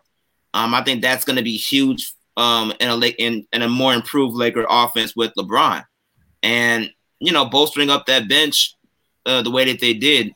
You can't, you know, they they just showed that at the end of the day, there, there's yeah, there may be two kings in L, in LA, but there's only one true king, and that's the Lakers. Um, that's and that's where that's what they did this offseason. The Clippers, they made some, you know, they made some decent moves, but at the same time, I want to pay. I want to see how Ty Lue changes the actual offensive, uh, the offensive playbook when it comes to utilizing Paul George and Kawhi Leonard. I think, and I know he uh, there's been reported recently how they actually put Kawhi Leonard in triangle positions, um, and, and a little bit of that yeah. triangle offense sequence, so that, so that way they give him the ball in the right spots for him, so that way he can facilitate like and work, um, like the MJ's did and like Kobe did, um, because remember, Ty Lue was part of that offense with Kobe back in the early thousands when they won that when he won the title with them. So he knew. So he um yeah. to put all that together. Um, I want to see how offensively the adjustments adjustments that they make, especially for Paul George and Kawhi Leonard, see how that works for them, as well as the fact that um, I'm actually hoping that one of the reasons why they brought Serge Ibaka in was to actually be a leader. They don't have a vocal leader. They don't have someone that can give direction or be that one guy that you know at the end of the day when the locker room is chaotic you can rely, rely on and trust to get the team back together um, they don't have that leadership component and normally you would get that from either your best player or or like your floor general point guard per se but you don't have any of that. Um, so i wonder where that's going to come from. And without that especially you're talking about a franchise that's right across the street from you that is that prides itself in, in legacy leadership uh, winning culture and doing things the right way, if you that's something you know that's that's gonna be tough for the Clippers to overcome and deal with if you ain't got what it takes to really get there. And like Drew said, top two in the West for sure. Both of those teams will be there. But at this point, LeBron's gonna be still wearing that crown, and because because because if all else fails, LA the Clippers need to go get a Chicago kid like the LA, like like I mean, the Clippers got to go to get Chicago kid, like the Lakers did by getting Anthony Davis and the emergence of Taylor Horton-Tucker. That's that's it. Yeah, it's a wrap. Ish. Taylor's been a great Taylor's been a great story, man. And if he becomes like a real go-to guy for them off the bench, man, that's that says a lot about Chicago ballers and because he, you know, he was he was moving along well, you know, coming out of coming out of the city, coming coming out of Simeon, and you know, he went to Iowa State, and it was like, okay, he got he gave his year there, and he's like, okay, he's ready to go, but you know, the transition, the initial transition into the league uh, seemed to have been a little rocky, but he found his footing with the Lakers by last by last year, and you know now he's really looking at. You know, LeBron is, is looking like the proud dad now, saying like, "Oh, I knew him when he was 14. I saw him on TV." you know, try to, you know, I, you know how LeBron got to pump himself up, but you know, but but you know, but but Taylor Taylor's in definitely in good hands with that team and you know with LeBron and, and with another Chicago guy and, and Anthony Davis. I, before we move on outside the Lakers and the rest of the West, though, I I, I want to throw this out. Do you do y'all foresee any any more not not necessarily difficulties, but just adjustments or changes within the AD LeBron dynamic? Because you know, I think a lot of people we can foresee that eventually the team is going to become AD's team. It might not happen necessarily this year, but it, it kind of has to happen at some point, especially now that AD is in for the long run with the Lakers. But uh, you know, do y'all you know do y'all foresee any sort of changes in in in the relationship or in the dynamic between them as leaders. Whereas like maybe AD is more, you know, he's more likely to take last shots in in the coming in the coming games, or he's more likely to be the go-to guy in clutch situations, or you know, could he be, you know, by far the more productive player over the course of the season? You know, what what do y'all think about that? Um, I think to a certain extent we we've seen some of that. I don't have the numbers in front of me to back it up, but I we you know we've seen him take the last second shots um, because he is a better free throw shooter than LeBron. Um, I don't think that's you know too far out of the realm of possibility of things that need to happen moving forward. Uh, I think LeBron's like free throw percentage has gone gotten worse over the last two, three, four years. I think. If yeah, he's gotten older. Mm-hmm. Yeah. Um, but because LeBron is, is so good at facilitating such a big point guard, excuse my cat, such a big, uh, such a big point guard. Got, you got to jump on you there, man. Gotta watch out for this cat, man. That was I don't know if y'all heard something fall earlier. That was him. This dude. Um, but because he is such a good facilitator, I think that it's, it's going to be more of a natural um, kind of passing of the torch, so to speak. Uh, we've seen LeBron lead the league in assists. Um, and I, I want to say he, maybe not in as many words, but kind of let it be known that, hey, this is kind of AD's team, at least in terms of we need to make sure we get him going first before anybody else. So I think I think it'll come. I think you might see a little bit more of it this year, uh, but nothing too drastic until maybe the following year depending on how how LeBron's body continues to hold up. Yeah, I mean, I, I agree with that, Drew. I think at the end of the day, though, like this is why LeBron brought AD to LA, um, to groom him while he's in his final years. Um, like like Drew mentioned, we saw him take over in um in big moments and hit big shots in the bubble. But I think Anthony Davis still has extra like small small, a little bit more small leaps to get to before he becomes the ultimate man in LA. Um, and part of it is his second half play. There's plenty of times where, especially in the playoffs, you know, he'll do great in the first three quarters and then go MIA in the fourth quarter. It's like, all right, LeBron, take it. Um, I think LeBron is, you know, slowly trying to grow out of that. It's like, and saying, no, nah, AD, you're the guy. You have to close out this game. Um, and once AD gets that really under his belt, I think that's when you know, we we can officially say, okay, AD has arrived as the as the as the forefront guy for this team. Um, LeBron, LeBron is LeBron, so we got we have, everything has to work around him. But I think, but like Drew mentioned, he transitioned his game to more of a skill set and facilitating and being more of a point guard role instead of being the scoring LeBron um, that we know he can be. And even though he's going to put up his points regardless, he's going to make the game a lot easier and continue to make the game a lot easier for guys like Anthony Davis until when it's time for LeBron to move on. AD is going to be ready to snatch that crown. And the way that he's treating AD is a similar way where pretty much D Wade did with LeBron, as well as LeBron was trying to do with Kyrie before Kyrie left. Um, and I think because of the relationship and rapport that they have, it makes those type of lessons being that much more smoother when it comes to passing down the torch. I think LeBron's been actually trying to do this for a long time. It's just that the one guy he wanted to pass it down to, he just didn't want to take it. at least not in at least not in Cleveland. Mm-hmm. Uh, didn't so, work out. Yeah, it just didn't work out. So because of that, and he finally has someone that actually wants to be with him, wants to play in LA. And of course, it's another Chicago dude because he's relate because he understands what he went through with D Wade.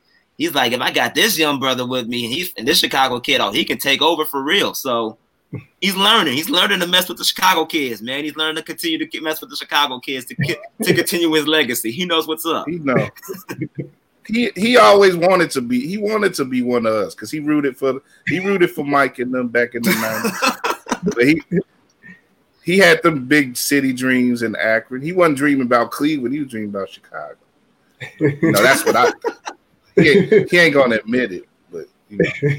But anyway, it's interesting though. You know, y'all say, you know, y'all I think y'all both kind of said. I know Drew, you said it that it's one two the the LA teams, but you know Denver, you still got Denver out there. You got uh, you know, uh, are we are we forgetting about them? What's what's changed with them? You know, and, and you know, Casey got them getting hard. You know, they shoot they might get hard and, and really go go in. You know if they get hard, I'm definitely taking them out the picture because I, I, don't see how Harden mixes with Jokic, mixes with Lamar that's that seemed like even worse combination than um him and KD and Irving. Somehow, somehow it seems worse. I don't know, but um, I will say this: mm. Portland is somebody that you know might might creep up there. Yeah, they they are With so, whole year that team yeah. together.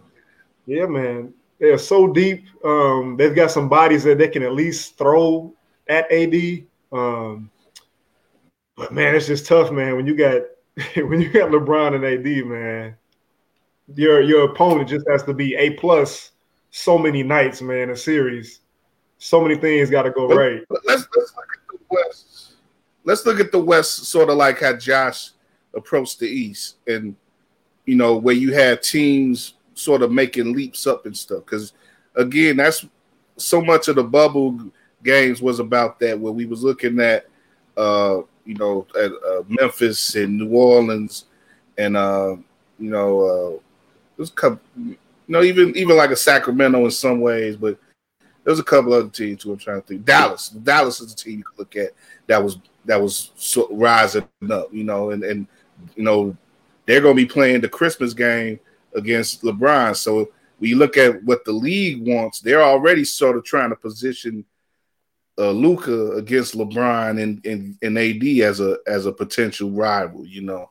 But you know, you also have the Suns, you know, picking up CP3 and adding that veteran presence to that, you know, that very talented young team. And the Suns was the only team that didn't lose in the bubble. You know, unfortunately, they get they get a chance to lose in the end, but they they won those first eight or eight or nine games that they needed to win to you know, and, and they was impressive. You know, uh, you know what, what what do we make of these these sort of rising teams in the West? You know, before we wrap up. I think it's unfair. it's too much talent. I mean, it's just, it's just yeah. too much talent. You talking about last year? If you didn't have a play-in tournament, your AC was going to be the Memphis Grizzlies, and that's what your rookie of the year guy in Ja Morant after right behind them was literally the Pelicans and the Suns. So you're talking about that's just your bottom three as far as top tier. Who you if you put them in the East are probably even in the top eight. They probably made the playoffs.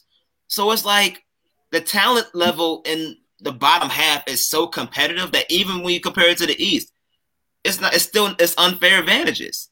You, and, and and the crazy part about the offseason with those three teams specifically, they all still made crazy moves. I mean, the Pelicans are going in the right direction by not just you know getting a great return for you know within the Jrue Holiday trade. You still you got a you got a new head coach in Stan Van Gundy, um, who is you know who I wish he stayed on TV. But at the, but at the end of the day, he's a good, respected coach that I believe will put Zion in the best position to perform. And even and the fact that Zion is healthy now, uh, with no minutes restrictions, he's going. If mm-hmm. if he can stay healthy throughout the season, you're looking at a good 26 and 10 average every night. Um, you, when you're talking about Ja Morant and the Memphis Grizzlies, that young Memphis core is going to continue to grow. Um, him and Jaren Jackson are going to, you know, continue to make waves. And if Ja Morant takes that next step, you know, that's going to be scary to deal with on a nightly basis. You got Portland, who barely made into the bubble last year, but like Drew mentioned, but they beefed up tremendously, uh, adding the depth that they did between Harry Giles and Derrick Jones and um, bringing back Carmelo Anthony. You know, they they they beefed up their bench um, and and their team so that way to, to for them to be yeah. a, a playoff team and brought Covington in. Mm-hmm. Yeah, they brought Robert Covington in. And be honest with you, I wouldn't even be surprised if they actually make a move for Harden because there's talks about them trying to break up that backcourt from the first place. Um, mm. you maybe trade CJ McCollum for James Harden. Now that's gonna be even that much more interesting. Um, I'm not saying they're gonna do that or anything. James but... Harden and, and, yeah, I'm saying, can you imagine James Harden and, and D Lil, uh, my man in the same backcourt D Lil, man. they gonna be they gonna they gonna be they gonna be shoot they gonna be each shooting from 70 feet out, like trying to see who makes the most. Yeah. Yeah, yeah, they will, but it's just it's just the fact that the the, the, the disparity from talent wise from even the bottom half of the Western Conference compared to the Eastern Conference is so it's so dramatic, it's so it's it's too far apart to where you know I don't care who plays in the Western Conference. I mean, I'm going to watch every game probably in the West more than watching the East, just because the talent level and the excitement from each team is still there. And you guys talked about Denver, um, you know, potentially going after Harden. I don't even know if they should, just because uh, Michael Porter Jr. in that system, that if he continues to emerge and the big key and the big yeah. key about Denver making it to that next level is going to be Jamal Murray. He has to be an all-star this year. He has to be he has to reach that next level consistently for the Nuggets to go back to the Western Conference Finals. And he ha- and he's shown in the bubble he has the capability of doing that. But will that sustain all throughout the season leading up into the postseason? That's not a gar- it's, it's not a guarantee. Yet. We got to wait and see what happens with that. But if he continues to improve, Michael Porter Jordan, Michael Porter Jr. continues to improve.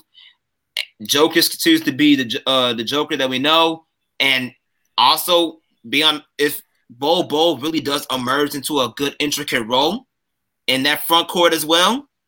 Now, then, now you're looking at that thing being pretty scary.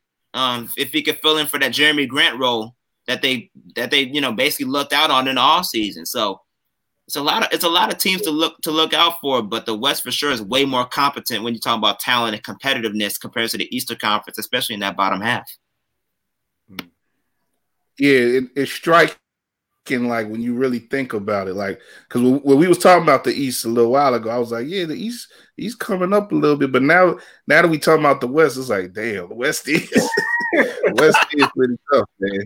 But you know, but yeah, I, I, never was. I never would have said anyway that the East was like overtaking the West in anyway. But mm-hmm. but it, it's just when you when you break down each t- team, it's like yeah, there's a lot of talent on on these individual teams. It's it's pretty it's it's pretty crazy, man. It, it's gonna be fun to see how how these teams play against each other.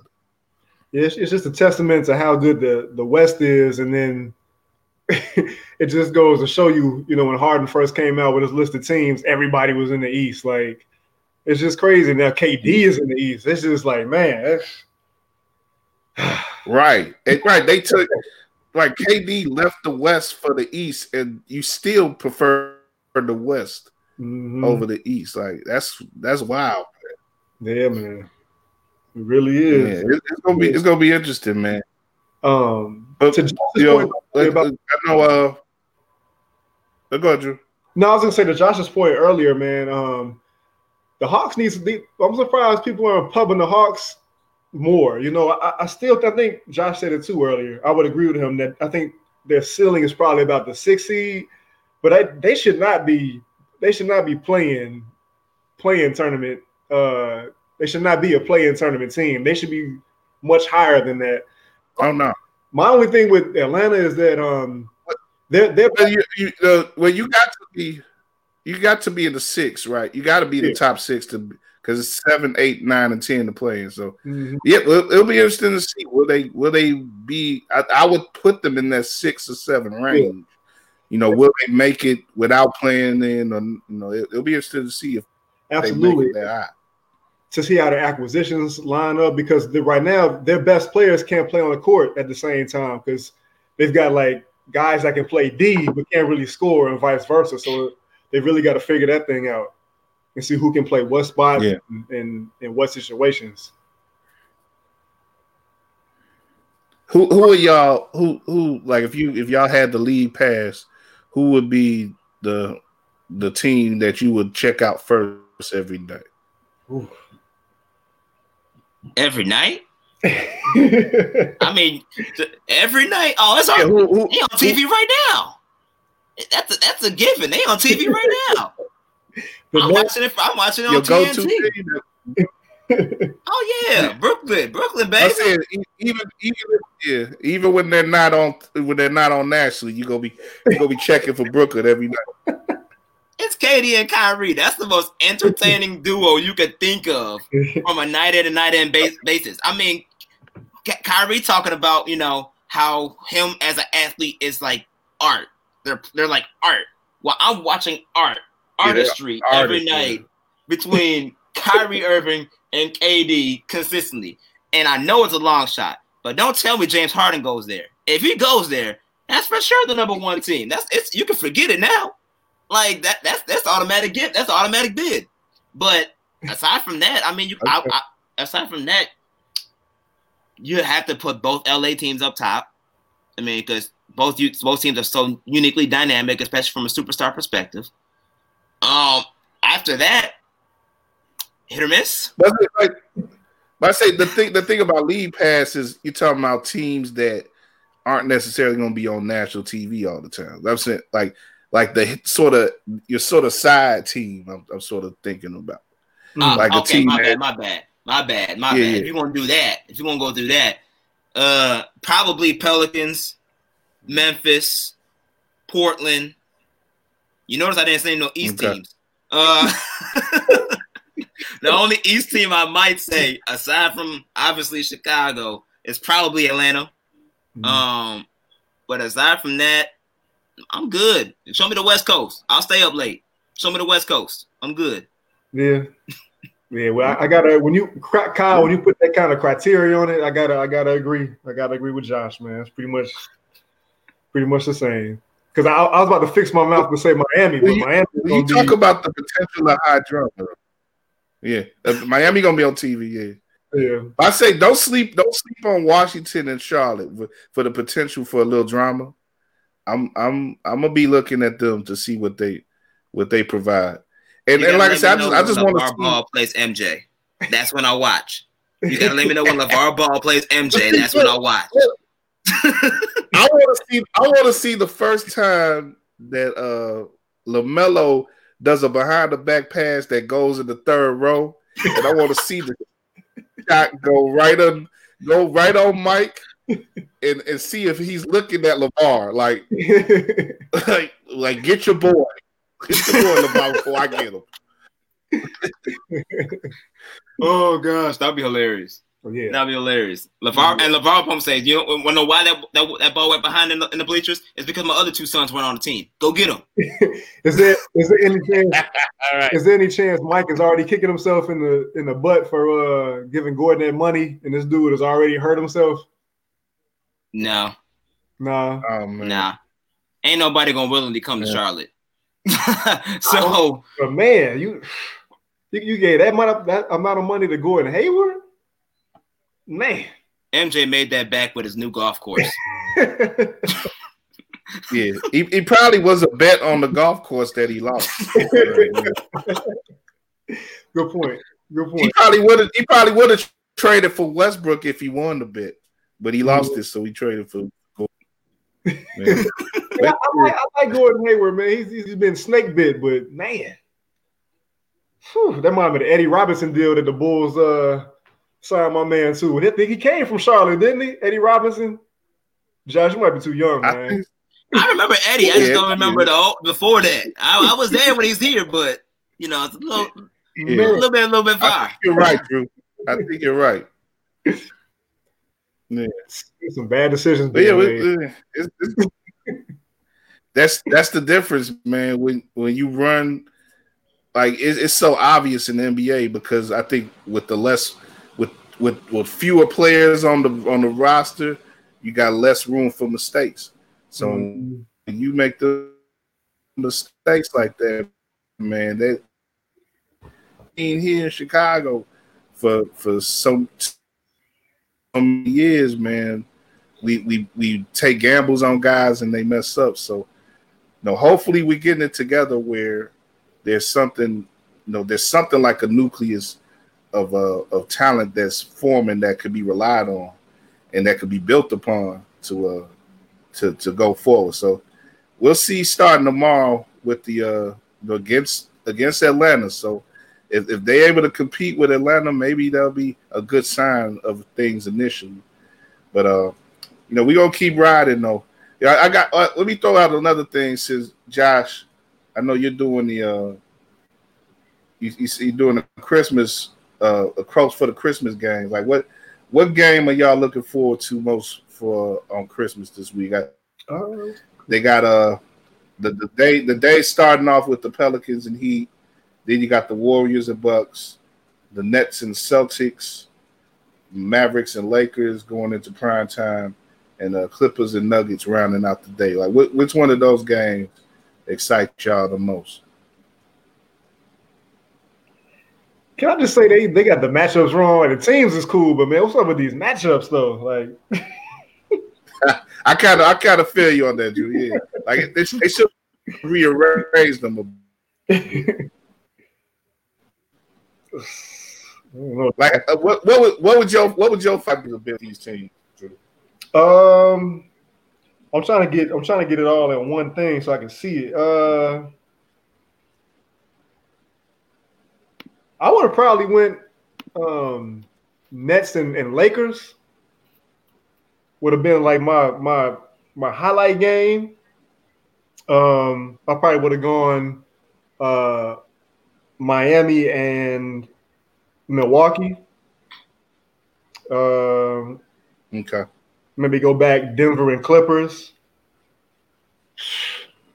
Um, Boston, Philly.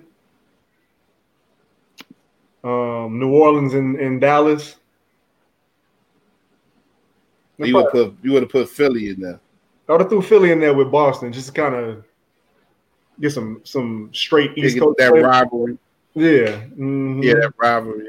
See, they usually historically the Knicks have been a Christmas team, but don't don't nobody want to see the Knicks on Christmas no more.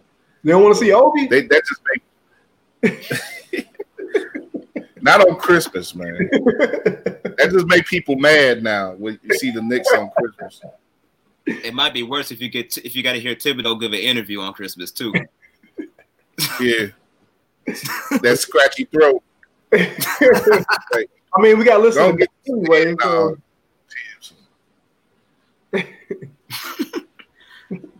yeah, I mean, shoot. The game I would look forward to the most, for me, actually, it would be the Nets versus Celtics. I, I would want to see. I see. What you, I see. I feel you on that. Yeah, I, especially I after tonight. Especially right. after tonight. Yeah. Right. And I want to see how um I want to see how Jayson Tatum emerges as the number one guy now. It is like it's he's the official solidified guy for this team. Just signed that longest term extension. you know, he's going to be the number one guy that's going to go up against a healthy Kevin Durant. Um, and the fact that you know you already got the Kyrie Boston history there.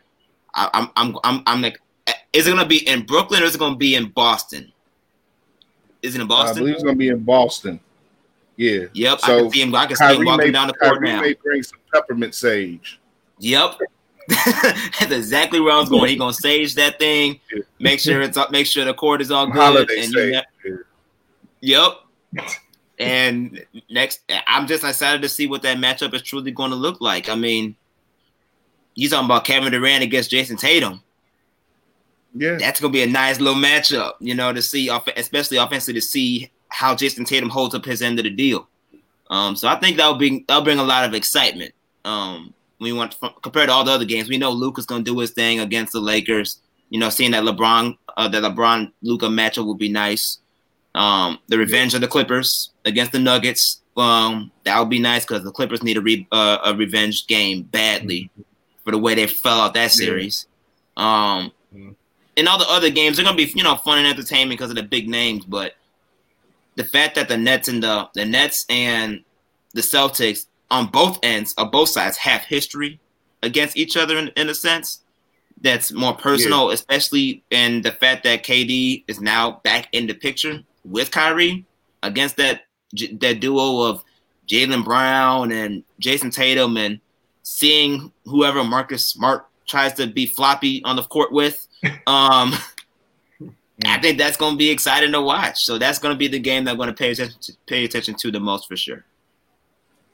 It, it stands a chance to be a real statement game because, we like I said, you look at the way the Nets are playing tonight and the fact that they stand the chance to be a complete disruptor in the East. Like every time they face one of these other contenders in the East, going forward now they probably gonna it's, it's probably gonna be a real squaring up that's gonna be done because you know if if you a team like the Celtics who you've already been in the mix for a couple years and you trying to break through like you know same being said for Milwaukee same being said for Philly same and, and the, you got a team like you got the team like Toronto who's had the chip, but they trying to reestablish themselves, and you got Miami who came so close last year. Like all these teams probably feel like they got some sort of claim to East, but then you know now you got KD and Kyrie stomping big, like like Snoop in the New York New York video. You know they ready to knock down everybody's buildings. You know, so it that's that's really what the storyline probably is going to be about in the East. You know, like you know how much of a how much of a nuclear bomb is Brooklyn, and are they going to really tear through? You know, are they really going to just go super saiyan and tear through the whole conference? Or you know, or somebody gonna be able to step up and and really uh you know knock blows with them. You know, we we that's probably gonna be the real storyline in the East, I think. I hope they come up with a better fight because the way this game looking like right now, oh god, Gold State ain't got nothing for them, man. ain't got State, no chance. yeah. it, it, was like I, I, I see what the league was doing. They was trying to show like, oh, well, Golden State, you know, let's re, you know, let's welcome back Golden State. But I, I don't think Golden State got much to say right now, man. They, no. you know, it's it's gonna be hard to see them even get back in the playoffs in the West, man. We just went over the how how charged up the West is. Like, you know, what are they gonna do against a lot of these younger teams, these younger uh deep teams that they got, you know, out there in the West, you know. Yeah, Golden State ain't it's one, two, three Cancun for them, man. I'm sorry.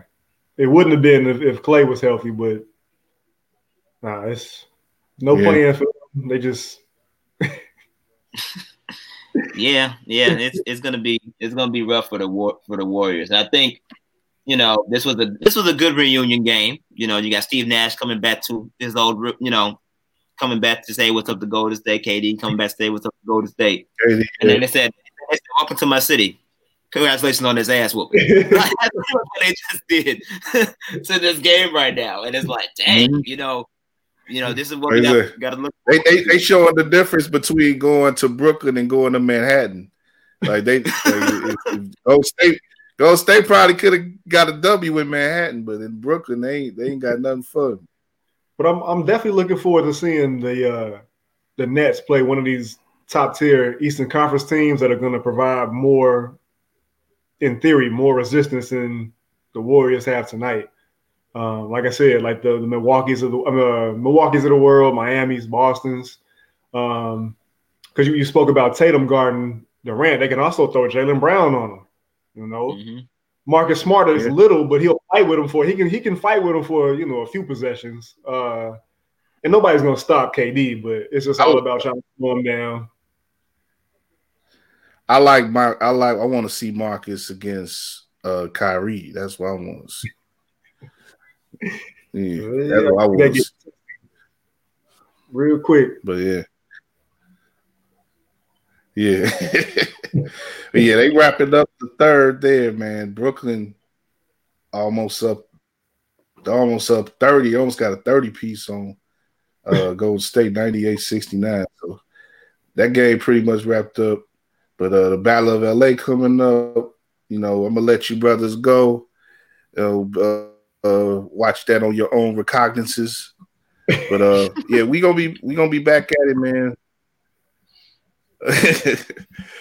back at it, man. Running with war, uh, going into 21, man. We're gonna try to get back to, you know, doing, you know, maybe I hope maybe weekly, maybe semi-weekly, try to get, do at least a couple shows a month, and uh, you know, giving our thoughts on what's going on in the league. Get get some more guests in, you know, um, and uh, build with some more people, you know, across the the landscape and the basketball media and whatever and uh, yeah, just have some fun, man. This you know, basketball is here for us. Like I, I, said at the top of the show, sort of the last remnants of of uh, uh, regularness and you know of, of fun that we had before you know everything shut down back you know when we was hosting the all-star game in chicago and everything was centered around us. And we didn't know it at the time. We was all making each other sick as hell but you know we, we didn't uh we didn't really we didn't really worry about those things. And, and, you know now we're at the you know at the end of the year and uh you know drew you know i, I guess you didn't say it on on air but you know drew is uh, uh has has been affected with the covid and you know, we wish you the best, man, and uh, you know, you know, wish you the best and, and hope you get through it okay and and uh, it, you know, enjoy your holidays best you can. I know you're gonna be a little separated from the fam and everything. We all are in a lot of ways, so it's you just got to get through this as best we can. You know, it's good that the NBA is here to to distract us a little bit. You know, we don't want to be too distracted, but you know, we got something that we can indulge ourselves in that we love and and appreciate that uh make things a little bit more fun on the day to day, you know.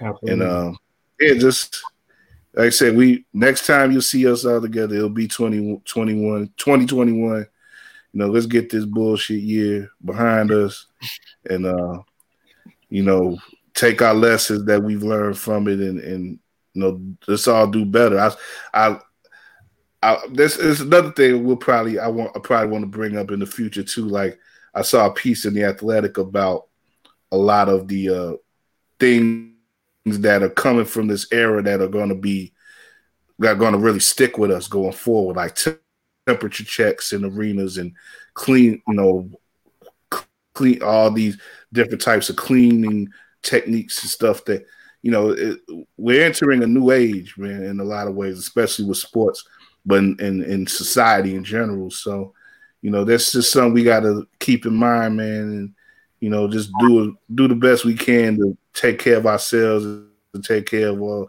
all of those around us, and take care of those who uh, have a harder time taking care of themselves. You know, we got to we got to reach out for those who have already been taken, who've already uh, you know been uh, infected, and you know the elderly and everything, and, and those who put themselves on the front line again, a person like Drew who works in healthcare, man, you know, definitely honor all those who are uh, uh, working the central jobs and doing the things that we need to do to to make our society keep going and, and keep strong in the face of all this. So, you know, we honor y'all, and uh, you know, we just do what we can to help entertain and inform with these shows. So, you know, we just gonna end it out on that note. You know, like say, peace and blessings to everyone. Enjoy your holidays and enjoy the games on on Christmas.